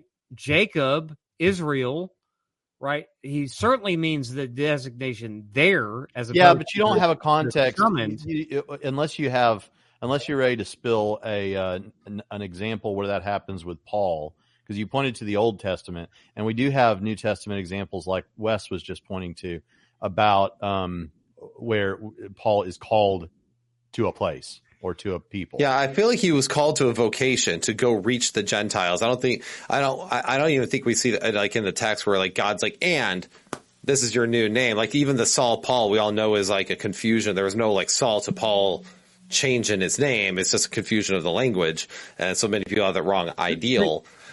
So you're saying it's a summoning. It's a s- he's God summoned Paul to this task instead of designating him as Well, he likes to set that. apart. He likes. yeah, I was saying that, so I think he was set apart to do it. Like so, it's like all right now that you know he revealed himself to Damascus Road. Now he is set apart to do this task. yeah. I mean, Paul's echoing the language of Jeremiah back in Galatians 1, 15 through sixteen a. He's he's Right, echoing that's my- language, but but that that set apartness that that consecratedness, shall we say, uh, you know, refers to the firstborn, first portion. You know, separated from the law, or you're separated for a specific task from the womb, like Jeremiah was. Uh, that, but the question is, I mean, it could go either way, and I think that if God names you as something, that includes the latter. But I think that what he's saying is, I am a named or slash designated apostle, and the reason why I think that he's he's using it in that sense is because remember we talked about last week. Paul is not the founder of the Church of Rome, and so he's got to up his bona fides as he presents his message to the Church of Rome for you know any of the myriad of reasons why people think he wrote the letter. So I, I lean towards the summon side, but that's just me. But I, you know, I'm I'm open to Is Nick is Nick out now? He's gone. probably. Yeah, Nick had to bounce. Yeah, um, okay. I mean, real I don't. quick, real real quick. I don't have just wanna say, Spartan Theology says I got to give TR credit where credit is due. These theological streams are pretty legit, and I appreciate this uh, them getting this content out there. We appreciate that. And he says uh, J. L. Martyn has a lot to say on this. His Galatians commentary has a whole section at the beginning. Yeah, Well, I mean, Spartan, Spartan theology, appreciate that. Now just stop with your uh, LGBT affirming theology, and you'll be fine. Uh, amen. uh, yeah. All so- right. So we're all yeah, I don't. we're all divided hate on this. this. Yeah, I don't hate the summoned or named designated to be. Um, I, I, I just like the set apart consecrated ideal.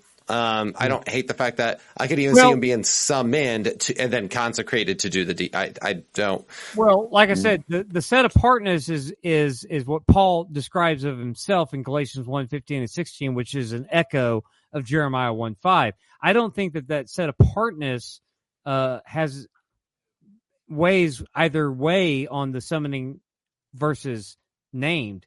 So I, what what what I think I'll, I'll do is just if you, whoever's interested, I'll give you a link to the William Klein article because I think it's interesting that that there is this discussion in the commentaries because uh, ever since that article, I think people have had this discussion.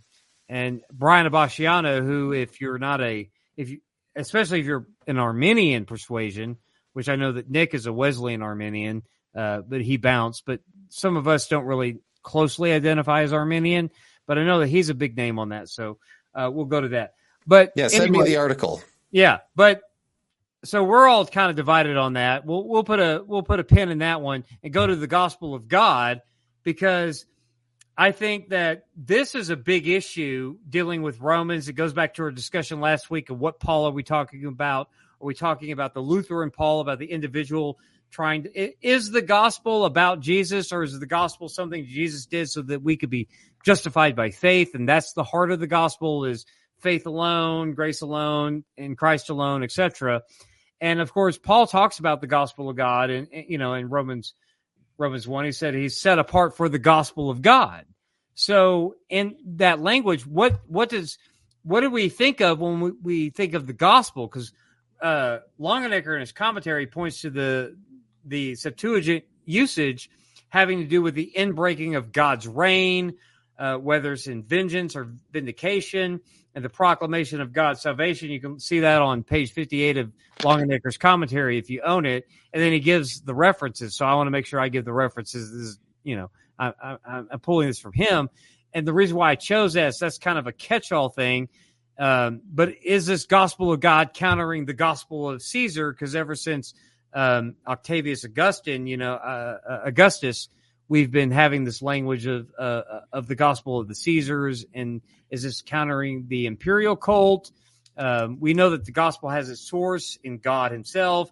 It concerns His Son Jesus with respect to His person and work, and we, you know, Paul wants to trace that through the Old Testament. Think about Romans 4, think about Romans 9 through 11, th- those kind of things.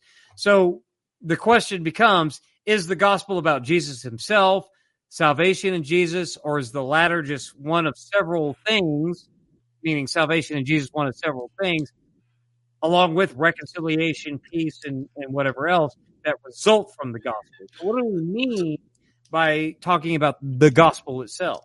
well, I, I think I think Paul defines that for us, right? He he says, um, set apart for the gospel of God, which he promised beforehand through his prophets in the Holy Scriptures. And so we need to go back and look at what was said in the Old Testament. And um, there is a nice book out there called The King Jesus Gospel by um, Golly McKnight. I think it was Scott, Scot McKnight. McKnight. Yeah. All right and so we need to let the Old Testament um, really, the Old Testament and the prophets really shape how we think about the gospel. Even Amen. Jesus, even Jesus told the religious leaders of his day, he said, "You think that you have eternal life, and you search the scriptures, but they testify of me." Right? And he hadn't even been on the cross yet. And he wasn't even talking about justification by faith. Uh, even early in the gospel, um, where where there's a call, I think it's in Mark, to repent and believe the gospel, believe the good news. Jesus had yet to go to the cross. So we don't need to uh to truncate the gospel and reduce it down to atonement or justification by faith or anything like that. We need to look at what was said, which he promised beforehand through the prophets in the holy scriptures concerning his son, Jesus Christ our Lord, who who was what a descendant of David according to the flesh. And so it says he says Jesus Christ. That's Messiah language. A descendant of David. That's Messiah language. So we need to f- f- familiarize ourselves with the Jewish Messiah and look at the mission of the Messiah and see what that is. Yeah, I agree. In fact, I will also recommend a good book, and that book is Empire of the Risen Son, volumes one and two by Steve Gregg, who teaches occasionally for us here at Trinity, and to, with whom I just went to Australia. And Jonathan and I and Leighton, all three, I think, endorse those books. Yes. And the thesis of that book is that the gospel, if you're taking the New Testament um, material, I know we're talking about Paul here, but if you take the New Testament material, uh, in general what the, the gospel is the kingdom there's a coming kingdom this satisfies what mj was talking about with the messiah the messiah was going to bring a kingdom and in fact in uh, if you go to mark chapter 1 this this is you know this is mark this is old after john was put in prison jesus went into galilee proclaiming the good news of god quote the time has come he said the kingdom of god has come near repent and believe the good news so I think in understanding that the gospel is not just the death, burial, and resurrection of Jesus. The gospel is not just um, these particular aspects that we might put around it uh, that we may point to in sermons and stuff.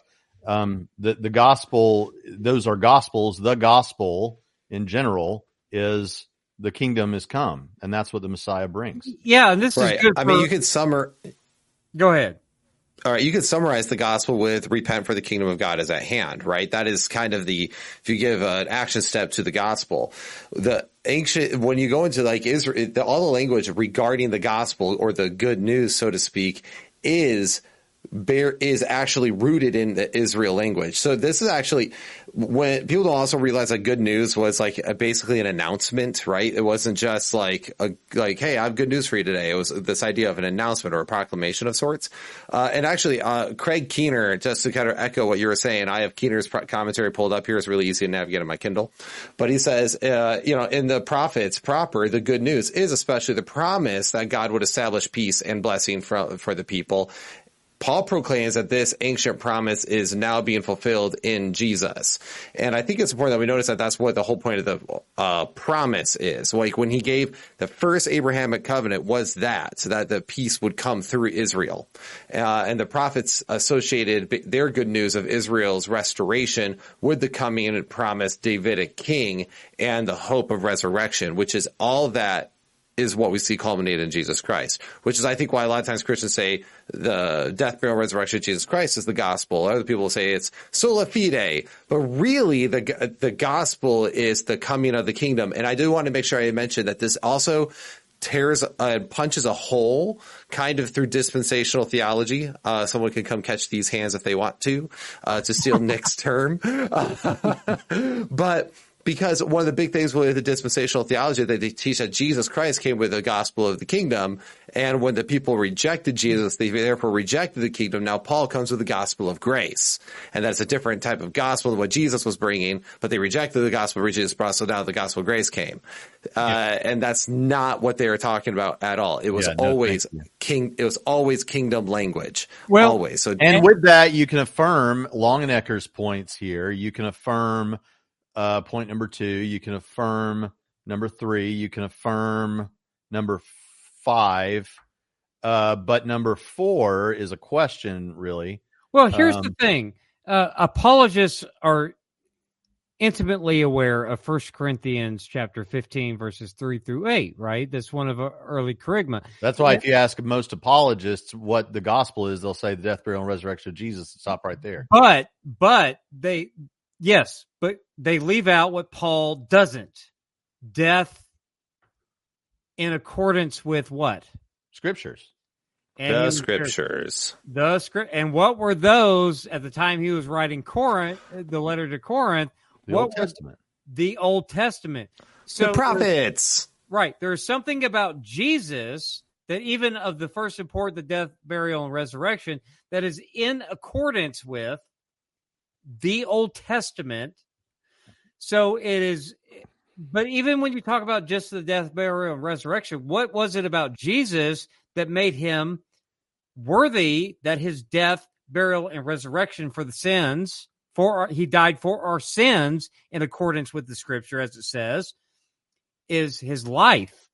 So I don't think First Corinthians, when people want to highlight that, if you want to take a sharpie and black out the uh, in accordance with the scripture stuff, you can get away from it, the person and work of Jesus. But Paul doesn't exclude that because it is the whole of Jesus that led to his the culmination of his death, burial, and resurrection. That was what made it in accordance with the scriptures. So as long as you have that, you realize that Paul is not giving a truncated gospel, even in First Corinthians 15, 3 through 8 in, in the kerygma. So I, I just want to make that clear that this is not a juxtaposition of, well, we're saying this, but Paul said a first import. Well, a first import, Jesus had to live the life that he lived in order to be the worthy lamb that died the death that he did for our sins in accordance with the scriptures. Hey, uh, don't want to break the flow, but I do I did want to say that I see that in the side chat here, Spartan theology and the church split have been going back and forth a little bit. Um, I think that uh, Spartan theology is an ally. I think to use the terminology that is popular, and uh, they there has been some discussion uh, about a debate or a discussion about it. And I just want to say I will watch that, but I would also be happy to host that if there's any utility in my hosting that discussion. So yeah. anyway, uh, carry on, Jonathan. yeah. Uh, go ahead, MJ. No, I'm sorry. We keep going. I was I was laughing. Oh, okay. Yeah. So I think we're all agreed that the gospel of God, I, I, since the Reformation and the Catholic versus Protestant debates, a lot of focus. I don't even believe that the doctrine of justification is the doctrine by which the church stands or falls. Personally, I think Christology is the doctrine by which the church stands or falls. I'm kind of with the early church on that. But um, I think because of those debates, we get lost and or at least at, at best sidetracked from what Steve Gregg, what um, uh, we, we mentioned him earlier, Scot McKnight. What's what's uh, Matthew Bates? Bates, yeah, Yeah, Bates. Gorman. Yeah, what they want to point to as the Gospels are the Gospel, right? So even though they were written after letter epistles like to the Romans or even Galatians uh, were written, all of that is on board because we see the the traditions of Jesus even in the letters of Paul. So I, I want to make sure that people don't lose sight of that bigger picture of the gospel and try to truncate it to this idea of justification by faith simply because of the polemics since the Reformation. So that's that's an important point. All right. And we are to the final couple slides here. Yeah, we're making good time. Yeah. Getting to verse five. We are. Yeah. Indiative.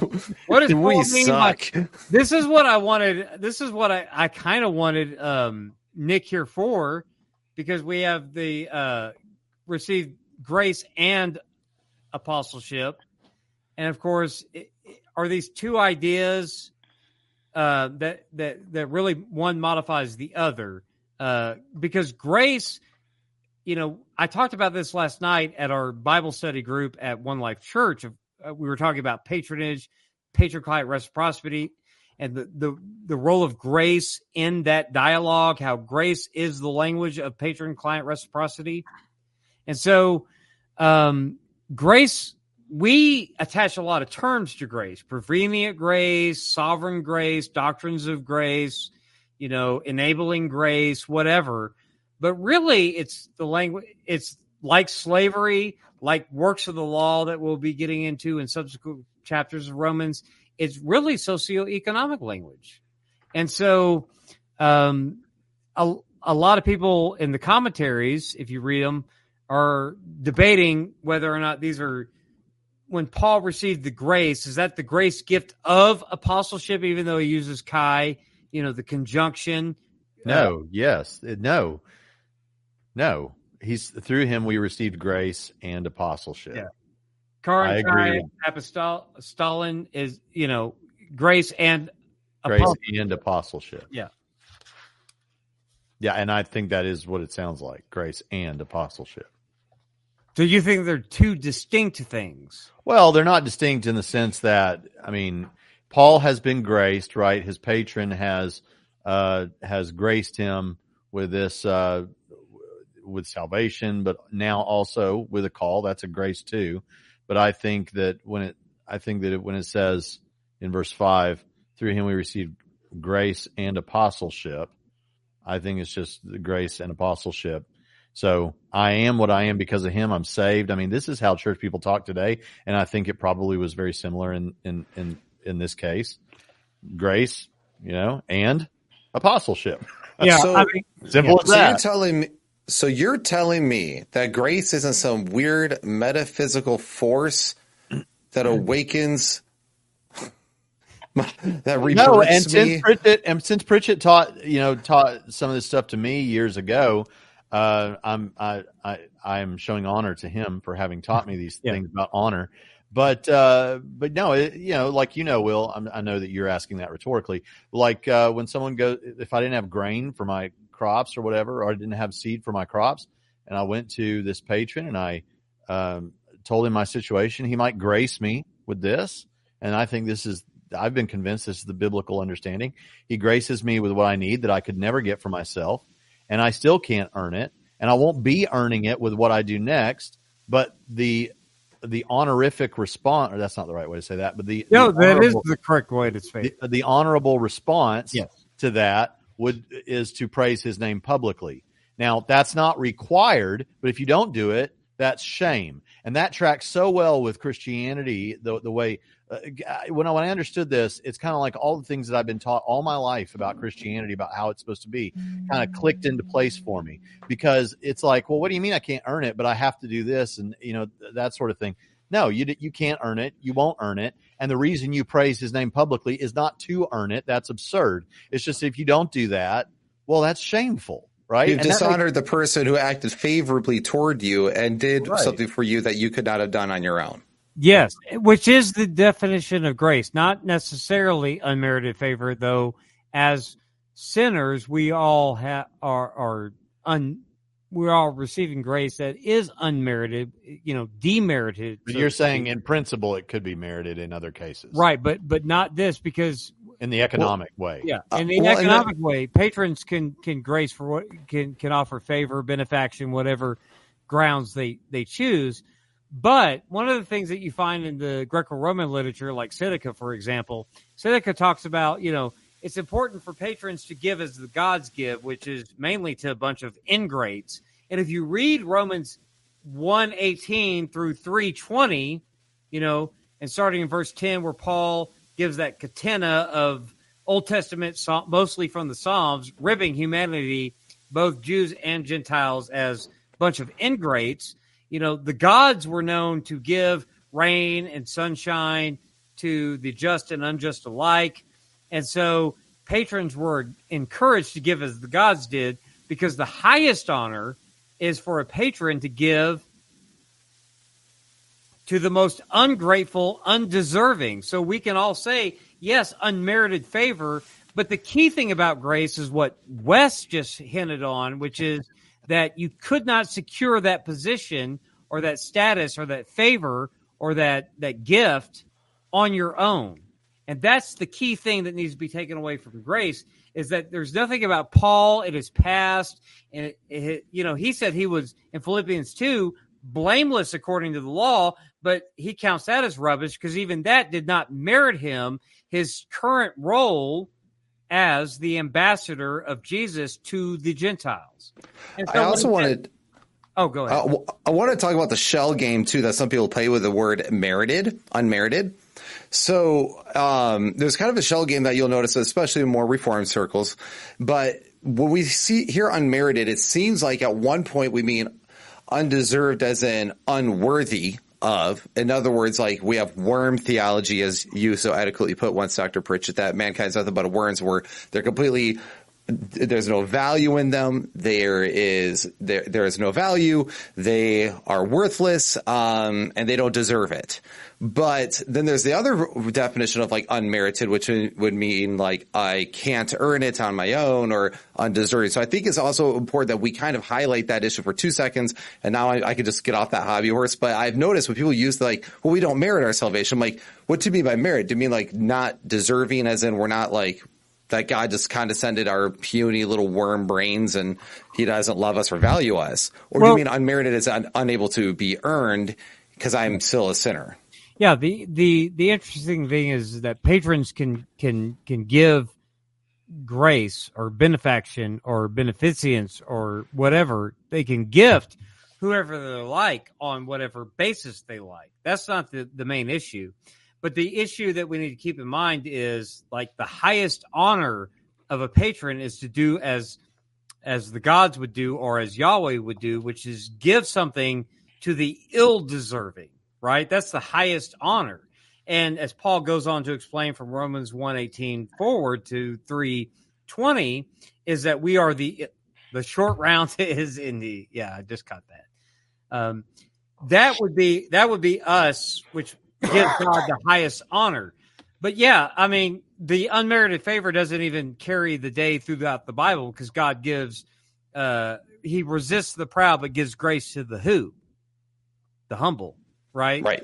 So that definition cannot be carried. Why? Why would God give grace to the humble? Now, granted, it is a gift of grace that we have the Holy Spirit to convict us, to humble us, uh, to put us in that position of humility. But still, that is that is uh, you know we have to we can't we can resist the Holy Spirit. So you know you take all that on board and you think, well, okay, so God is going to give more grace to the humble, and of course the Bible talks about grace upon grace that Jesus continues to give to His people. It initiates what's called the the circle dance, and this is actually in Seneca uh, a contemporary writer of Paul, represented by the three charities. They're pagan goddesses, and and and uh, Seneca goes into this whole spiel about how they represent grace. Uh, the three graces represent this reciprocity of gift giving and the display of the ethos of gratitude in return for the gift and all of that. So, yeah, there's no, uh, as De Silva points out in Honor, Patronage, Kinship and Purity, the book that Braxton mentioned earlier, there's no such thing as an isolated uh, incident of grace. It's not an isolated act. It's something that is that is uh, supposed to initiate a relational dynamic that carries on this dance that was in Paul's day represented by the three charities. So, right on. All So- right. that what that what that means for us as believers is that when Paul talks about the very next topic on the slide, what does he mean by the obedience of faith? Right? Um, you know, there's a lot of discussion about that um, in, in in the Greek. Um, Well, obedience of faith. Um, it- well, So- there, there's several there's several things that you could translate the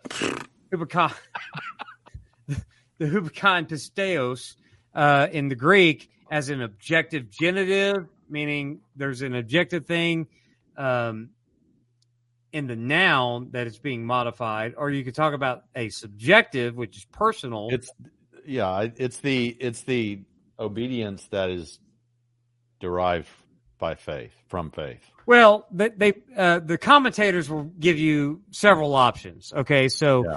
It's uh, to make it simple for the viewers uh, in, in the sense of the objective genitive, it's the obedience to the faith, like obedience to the message of faith, like believe in Jesus, or or alternatively, obedience to God's faithfulness as attested in the gospel. Or number two, the, the subjective genitive, which is obedience that bring uh, obedience that faith brings about faith. So obedience that is required by faith. Or it could be the genitive source, which is obedience that comes from faith, or the obedience that springs from the faith, or the adjectival means means the obedience part modifies the faithfulness, so it means like um, faithful obedience, or you could reverse the two and say believing obedience, something like that, or apposition, which means exegetical genitive, the faith Exegetical. epi-exegetical. Exegetical. Epi-exegetical. I know, but we give our Trinity Radio viewers a little bit extra. That's why they come to the Biblical Rogues Gallery to go through the scholarship, right?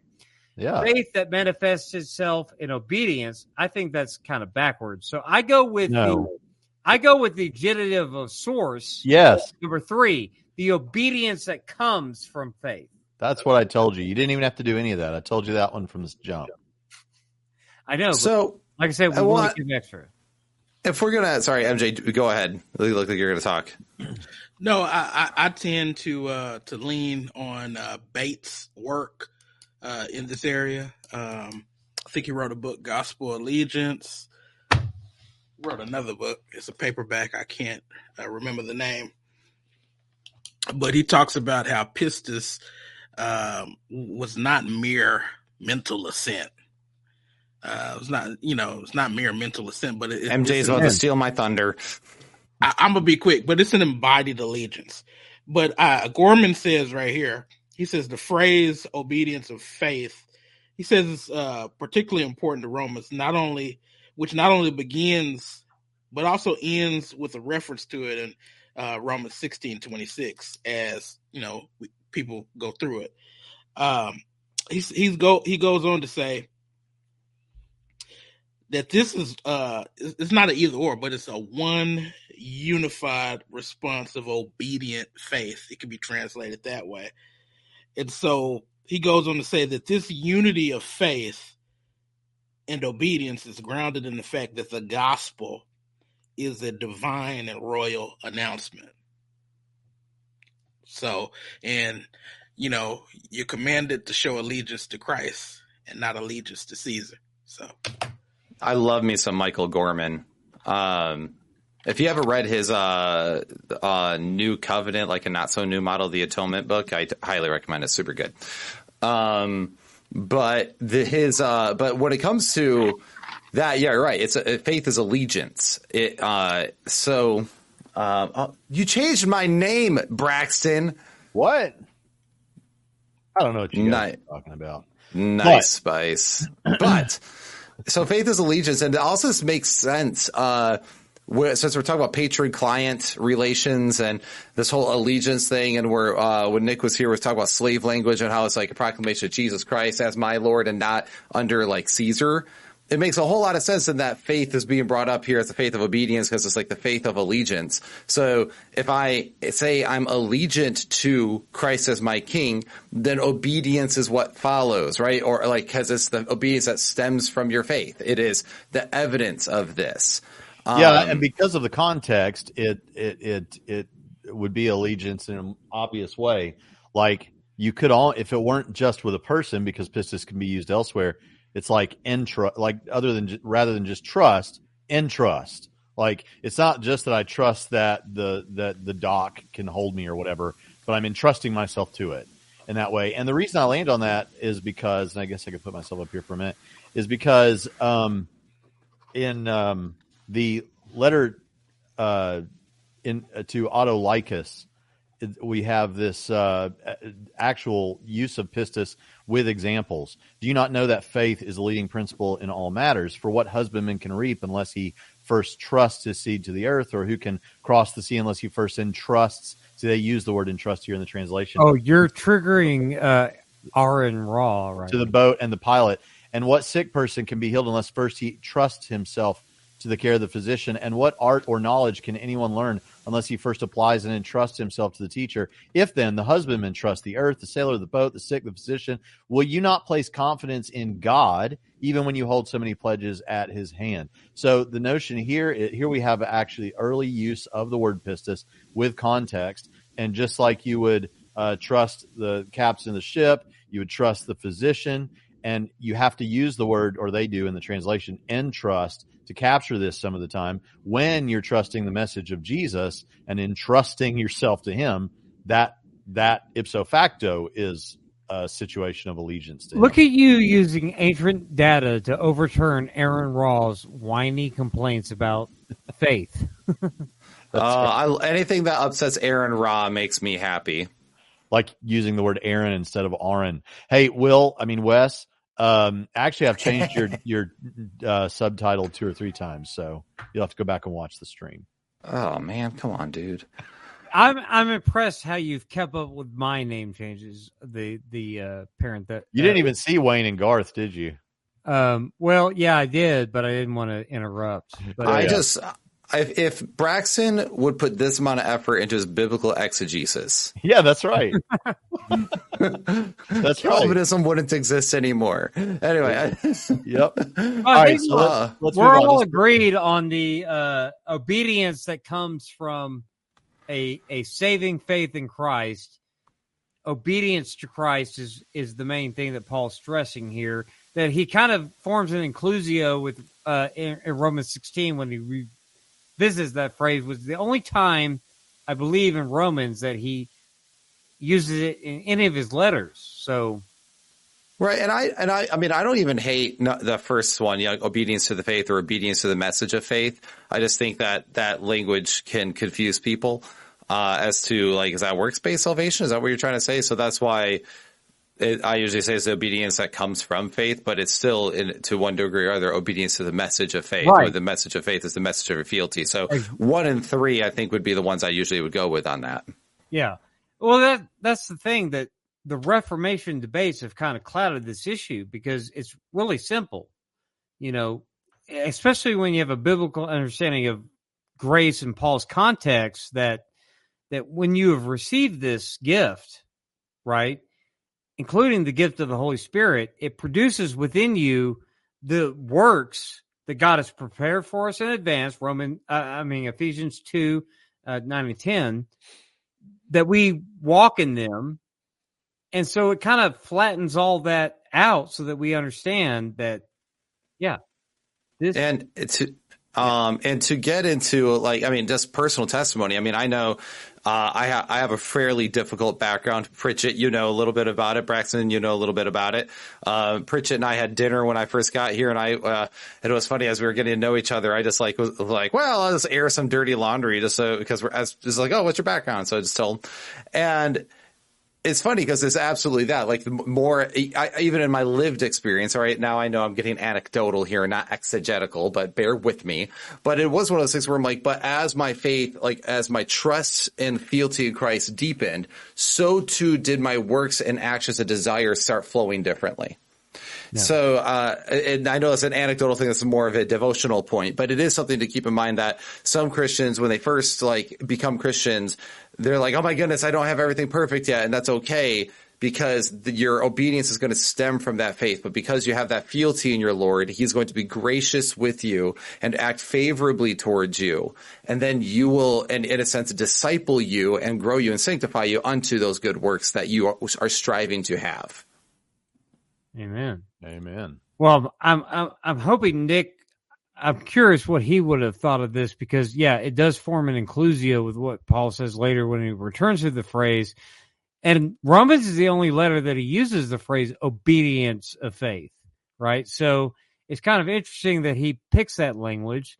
Of course, you know, verses three and four um, of of this passage could be creedal information that he builds upon which is why he would use language like that, especially when it comes into chapter two that we're going to talk about in a few weeks, and going into chapter three, the the um, the role of obedience, which chapters twelve through fifteen is is the practical theology of the book of Romans, talking about do this, don't do that. You know, I, I wrote a blog article several years ago on Trinity's blog uh, for the seminary about, you know, for the letter to the Romans that is about justification by faith, even more so than Galatians, there's a lot of do's and don'ts that follow. I counted 96 imperatives in the book of Romans, and most of which follow from chapter. I mean, there's some in the beginning, you know, earlier chapters, but most of which follow from chapter 12 on. 96 imperatives because it's the already but not yet tension that we live in that because we have put our faith in Jesus, the person who also issued commands, we are to live our life out like this. And if you're going to believe in Jesus, you're going to do what Jesus says. And so the tension there is kind of, I think, relieved when you understand that obeying the gospel in one, one sense is it, it is obedience. God commands everyone to repent, all men everywhere to repent. But at the same time, it it is the gift of the Spirit. Paul talks about that that that builds in us the character to which we live out that obedience in our walk with Christ. All right. Are we done? We're not done yet, are we? Verses six and seven, Paul wraps up. The, I mean, there's so much. Look, this is a what, what is called an epistolary prescript. This is just his opening remarks. Yeah, we haven't even gotten to the content yet. Yeah, this is his hello This to is- everybody. Yeah. And and yet it's packed with so much theology. Yeah. And getting it right helps us get right the rest of the letter. And in verses six and seven, you know, there's three things that he refers to the believers. And of course, last week we, we already talked about the in Rome part. But, you know, believers, his audience, which we are also his audience, his subsequent audience, not his original audience, but still called of Jesus Christ, Okay. beloved of God. Okay. Think about that. That's not gloss over. We No. are and called as saints, hagios, you know, separated, sanctified, set apart from, right? He uses those three things in this packed little sentence here. Well, actually, verses one through seven is one long sentence. You know, it's not quite as long as Paul's longest sentence in Ephesians, but, you know, still pretty long. Called of You Judah- would know that. Yeah, I know. It's just, well, everyone Can knows you tell that us off the top of your head what verse the longest sentence starts in? uh Ephesians 1 3 all the way I believe it's through 14 is one I love how he says, "Oh, everyone can do that." Like, sure, dude. Yeah, I. Yeah, I knew that. No, that's like Right. every every commentary talks about how Paul just kind of well, okay, in Ephesians, Paul, even though he's dissing on I'm not dissing, but he's kind of talking down flowery rhetoric in First Corinthians, you know. But He- you know, He- but- he's but you more know- of the Atticized rhetoric as opposed to Asiatic. But when writing to Asia Minor, Paul takes on that Asiatic, flowery, ornamental rhetoric, Yeah. and he gives this super over the top sentence that just continues on and on and on. Yeah. his opening to Ephesians because he knows who his audience is, and Paul is the to the Jew, I'm like the Jew, to the Greek, I'm like the Greek guy. And so writing to Asia Minor and Yeah.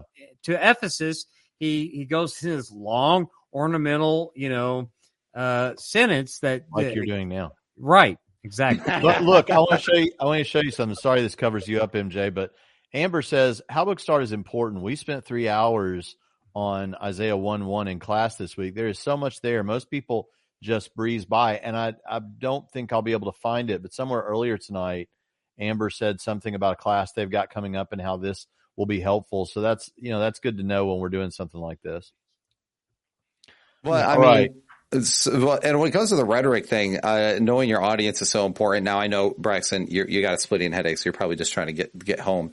Um, so, uh, but just when it comes to like the rhetoric issues, like one of the things that uh, you know I got in trouble for when I posted my recent blog on a declaration of war on young apologists was how imprecise I was because I use a lot of rhetoric. Um, and then it's like, oh, this is just rhetoric. This isn't substance. But there is a point in time to know your audience. I was aiming at the normal guy in that I knew my audience for that.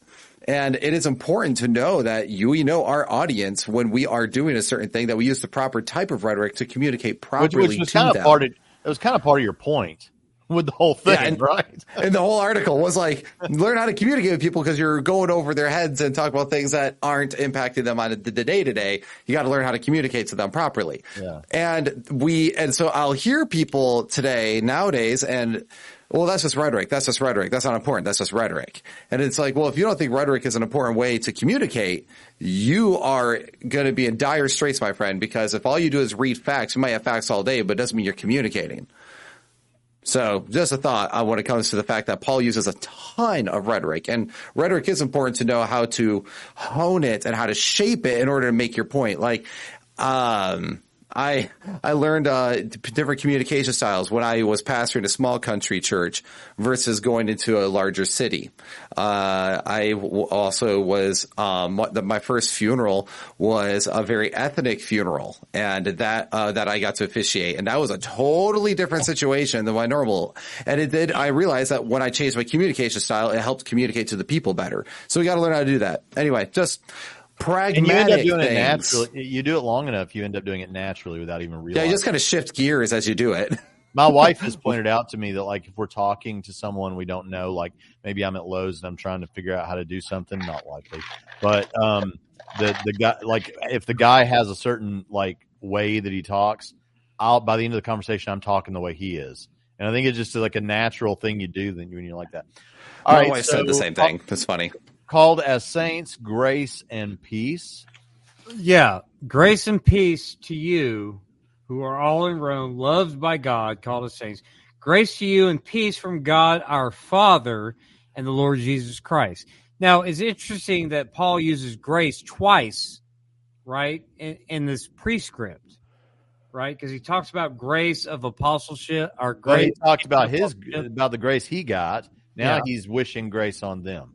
Right? Which Now, which could just mean you know chairein is, is a simple greeting that Paul has transformed into just the charis grace and peace, combining kind of a Hebraism of the shalom peace, you know, with the grace and peace.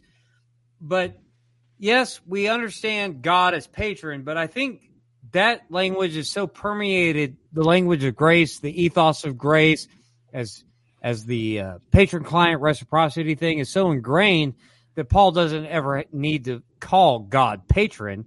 But what he does want to communicate in this opening that I think is important is grace to you and peace from God our Father and the Lord Jesus Christ. He is trying to communicate to them the kinship, the familial connection that believers, the saints, those called of Jesus Christ, the, that they have with the Creator God as triune. I would Right, certainly we're like all- Paul we're- to wish grace and peace. But let me let me let me ask this, uh, because you know he just pointed out to all who are in Rome, loved by God, called as saints, and he goes on uh, after the called to mention you know the, the grace, and we saw that earlier with his apostleship and grace. Um, could this calling as saints also be, uh, you know, not just um, a spiritual quote unquote title, but also uh, a vocational term with the with the grace being mentioned there, uh, eliciting some type of uh, response as well. Uh, I think so, uh, because I think he's trying to. Because you know this is packed with theology. Mhm. You know, God stretches all the way back to David. You know, for the for the kingship model, he's you know that's also however much anti-imperialism you want to invoke in that. The spirit of holiness, which is peculiar for the New Testament, but Paul is using it because it's probably a pre-Pauline confessional statement whereas Paul's happy to just talk about the Spirit or the Holy Spirit, but he, he uses the phrase Spirit of holiness. I think that's Paul trying to evoke credibility using a pre Pauline um, charisma, so to speak, some sort of uh, creedal statement that was in use by Christians that that the Church of Rome would have used, even though they weren't founded by Paul. So Paul's using language they're familiar with. But you have the Trinity there, though some people talk about the Spirit of holiness being pertaining to either A, Christ's divinity, or B, the Spirit of holiness that Christ himself had. But I, I really think this is reference. I, I agree with Fee and numerous commentators that take that to be just a pre Pauline statement, but that is the Holy Spirit. So you have all of this theology culminating in the resurrection of the dead of Jesus, and he's saying that you are called to a vocation that is not just for the ever after, the new heavens and new earth, but it is also, which is heavily impacted in Romans 12 through 15, the here and now vocation that you have that matters in the unity of the body of believers and how you interact with one another, how you interact with the the lost world that is perishing. Uh, but for those who are saved, this is how you can behave. This is how you interact. This is our gospel. So yeah, I think that set apartness has to include going back to our earlier discussion discussion of what the gospel is, because the gospel is not just for something later, but it's for something now that God has formed a people for himself, for his purposes in the world, in preparation for the world to come, if that makes sense. So you're saying when he uses grace twice there that the second time is not the metaphysical zap to regenerate me? Yeah, it's not it's not the metaphysical pixie dust, but rather Man. Sounds like something a Pelagian would say.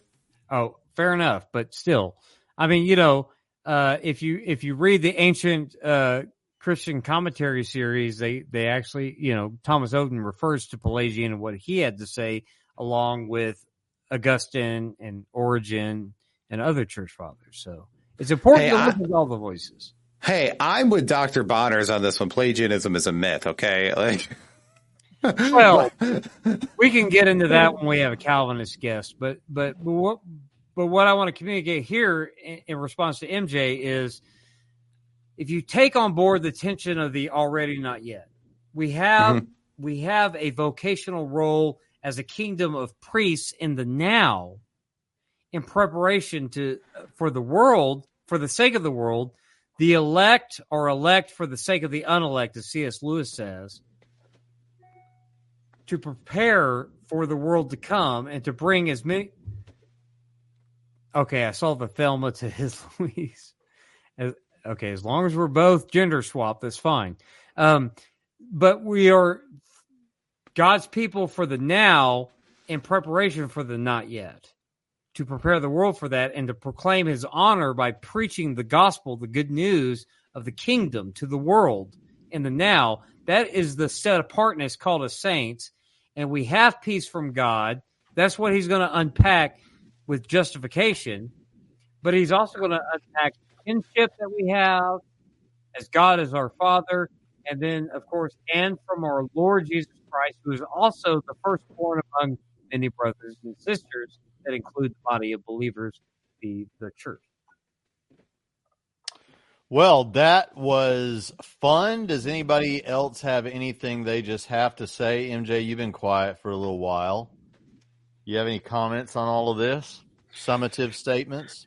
Nah, this was uh this was really good. I enjoyed it tonight, Right on.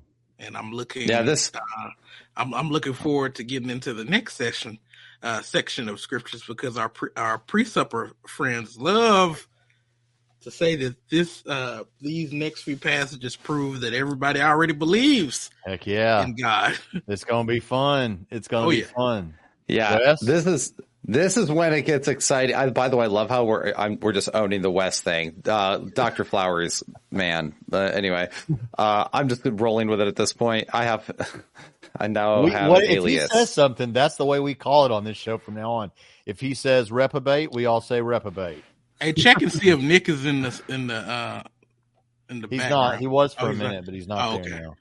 Baptist. Um, but the, uh, so no, I just, this is my, like what I love. Like this is where I, like, I, I really get excited about theology and stuff is when we start doing the exegetical stuff and start looking in the background more and more. Uh, it's funny because I have, uh, I have a few things I'm finalizing in my personal life that I want to start my next, uh, part in upper education. And I'm now going back and forth. I originally wanted to get my, going to Christian philosophy and apologetics, but the more I've matured, I guess, in my faith, the more I'm really, I have the idea of like, maybe I want to go New Testament background or Old Testament background because I love this sort of thing. So I just think it's really important that we understand what slave means in the context, which we have already talked uh, extensively. It is extremely important also understand that gospel is really connected to the promise of Israel. It's not really just a singular, simple message of just like intellectual belief. Same with faith. So I just think these are really important things that we, he, if we understand that right when it, oh, the book opens up, the rest of it really starts clicking together and the message that he's trying to communicate to the Roman body. So, um, good stuff. And, uh, then we already have, as Dr. Pritchett pointed out, the Trinity mentioned right there. Um, which is also fantastic. So there's also in this book, there is a lot of actual Christology being talked about. So all this is going to be great stuff. Yeah. It's going to be fun. All right. Well, guys, I've enjoyed this. And Dr. Pritchett, why don't you go ahead and take us out? yes so next week we're going to be talking Last time I think you prayed when you ended. yes uh heads up next week we, we won't quite get there we're going to get into romans 8 through 15 which is um if nick was here i'd tease him because uh his, his project chair as we call him here at trinity uh michael bird not so not so hype. He's kind of like thomas schreiner. Not so up on the on the influence of greco-roman rare, uh, uh, rhetoric but it is narratio portion uh, a narration of themes that will be unpacked throughout the entire book. Before he gets into his propositio, which is I am not ashamed of the gospel, and then the 18 and following that Matthew was hitting about that our presupposition is want to hype on. But Braxton has a way that I think is very important to temper the presuppositionalist position on that. About, well, Well, I appreciate you uh, teasing that. That was about the the most unsexy trailer for the season that I've ever heard. Um, but I do appreciate that. Yeah, we'll get into that. It's going to be good.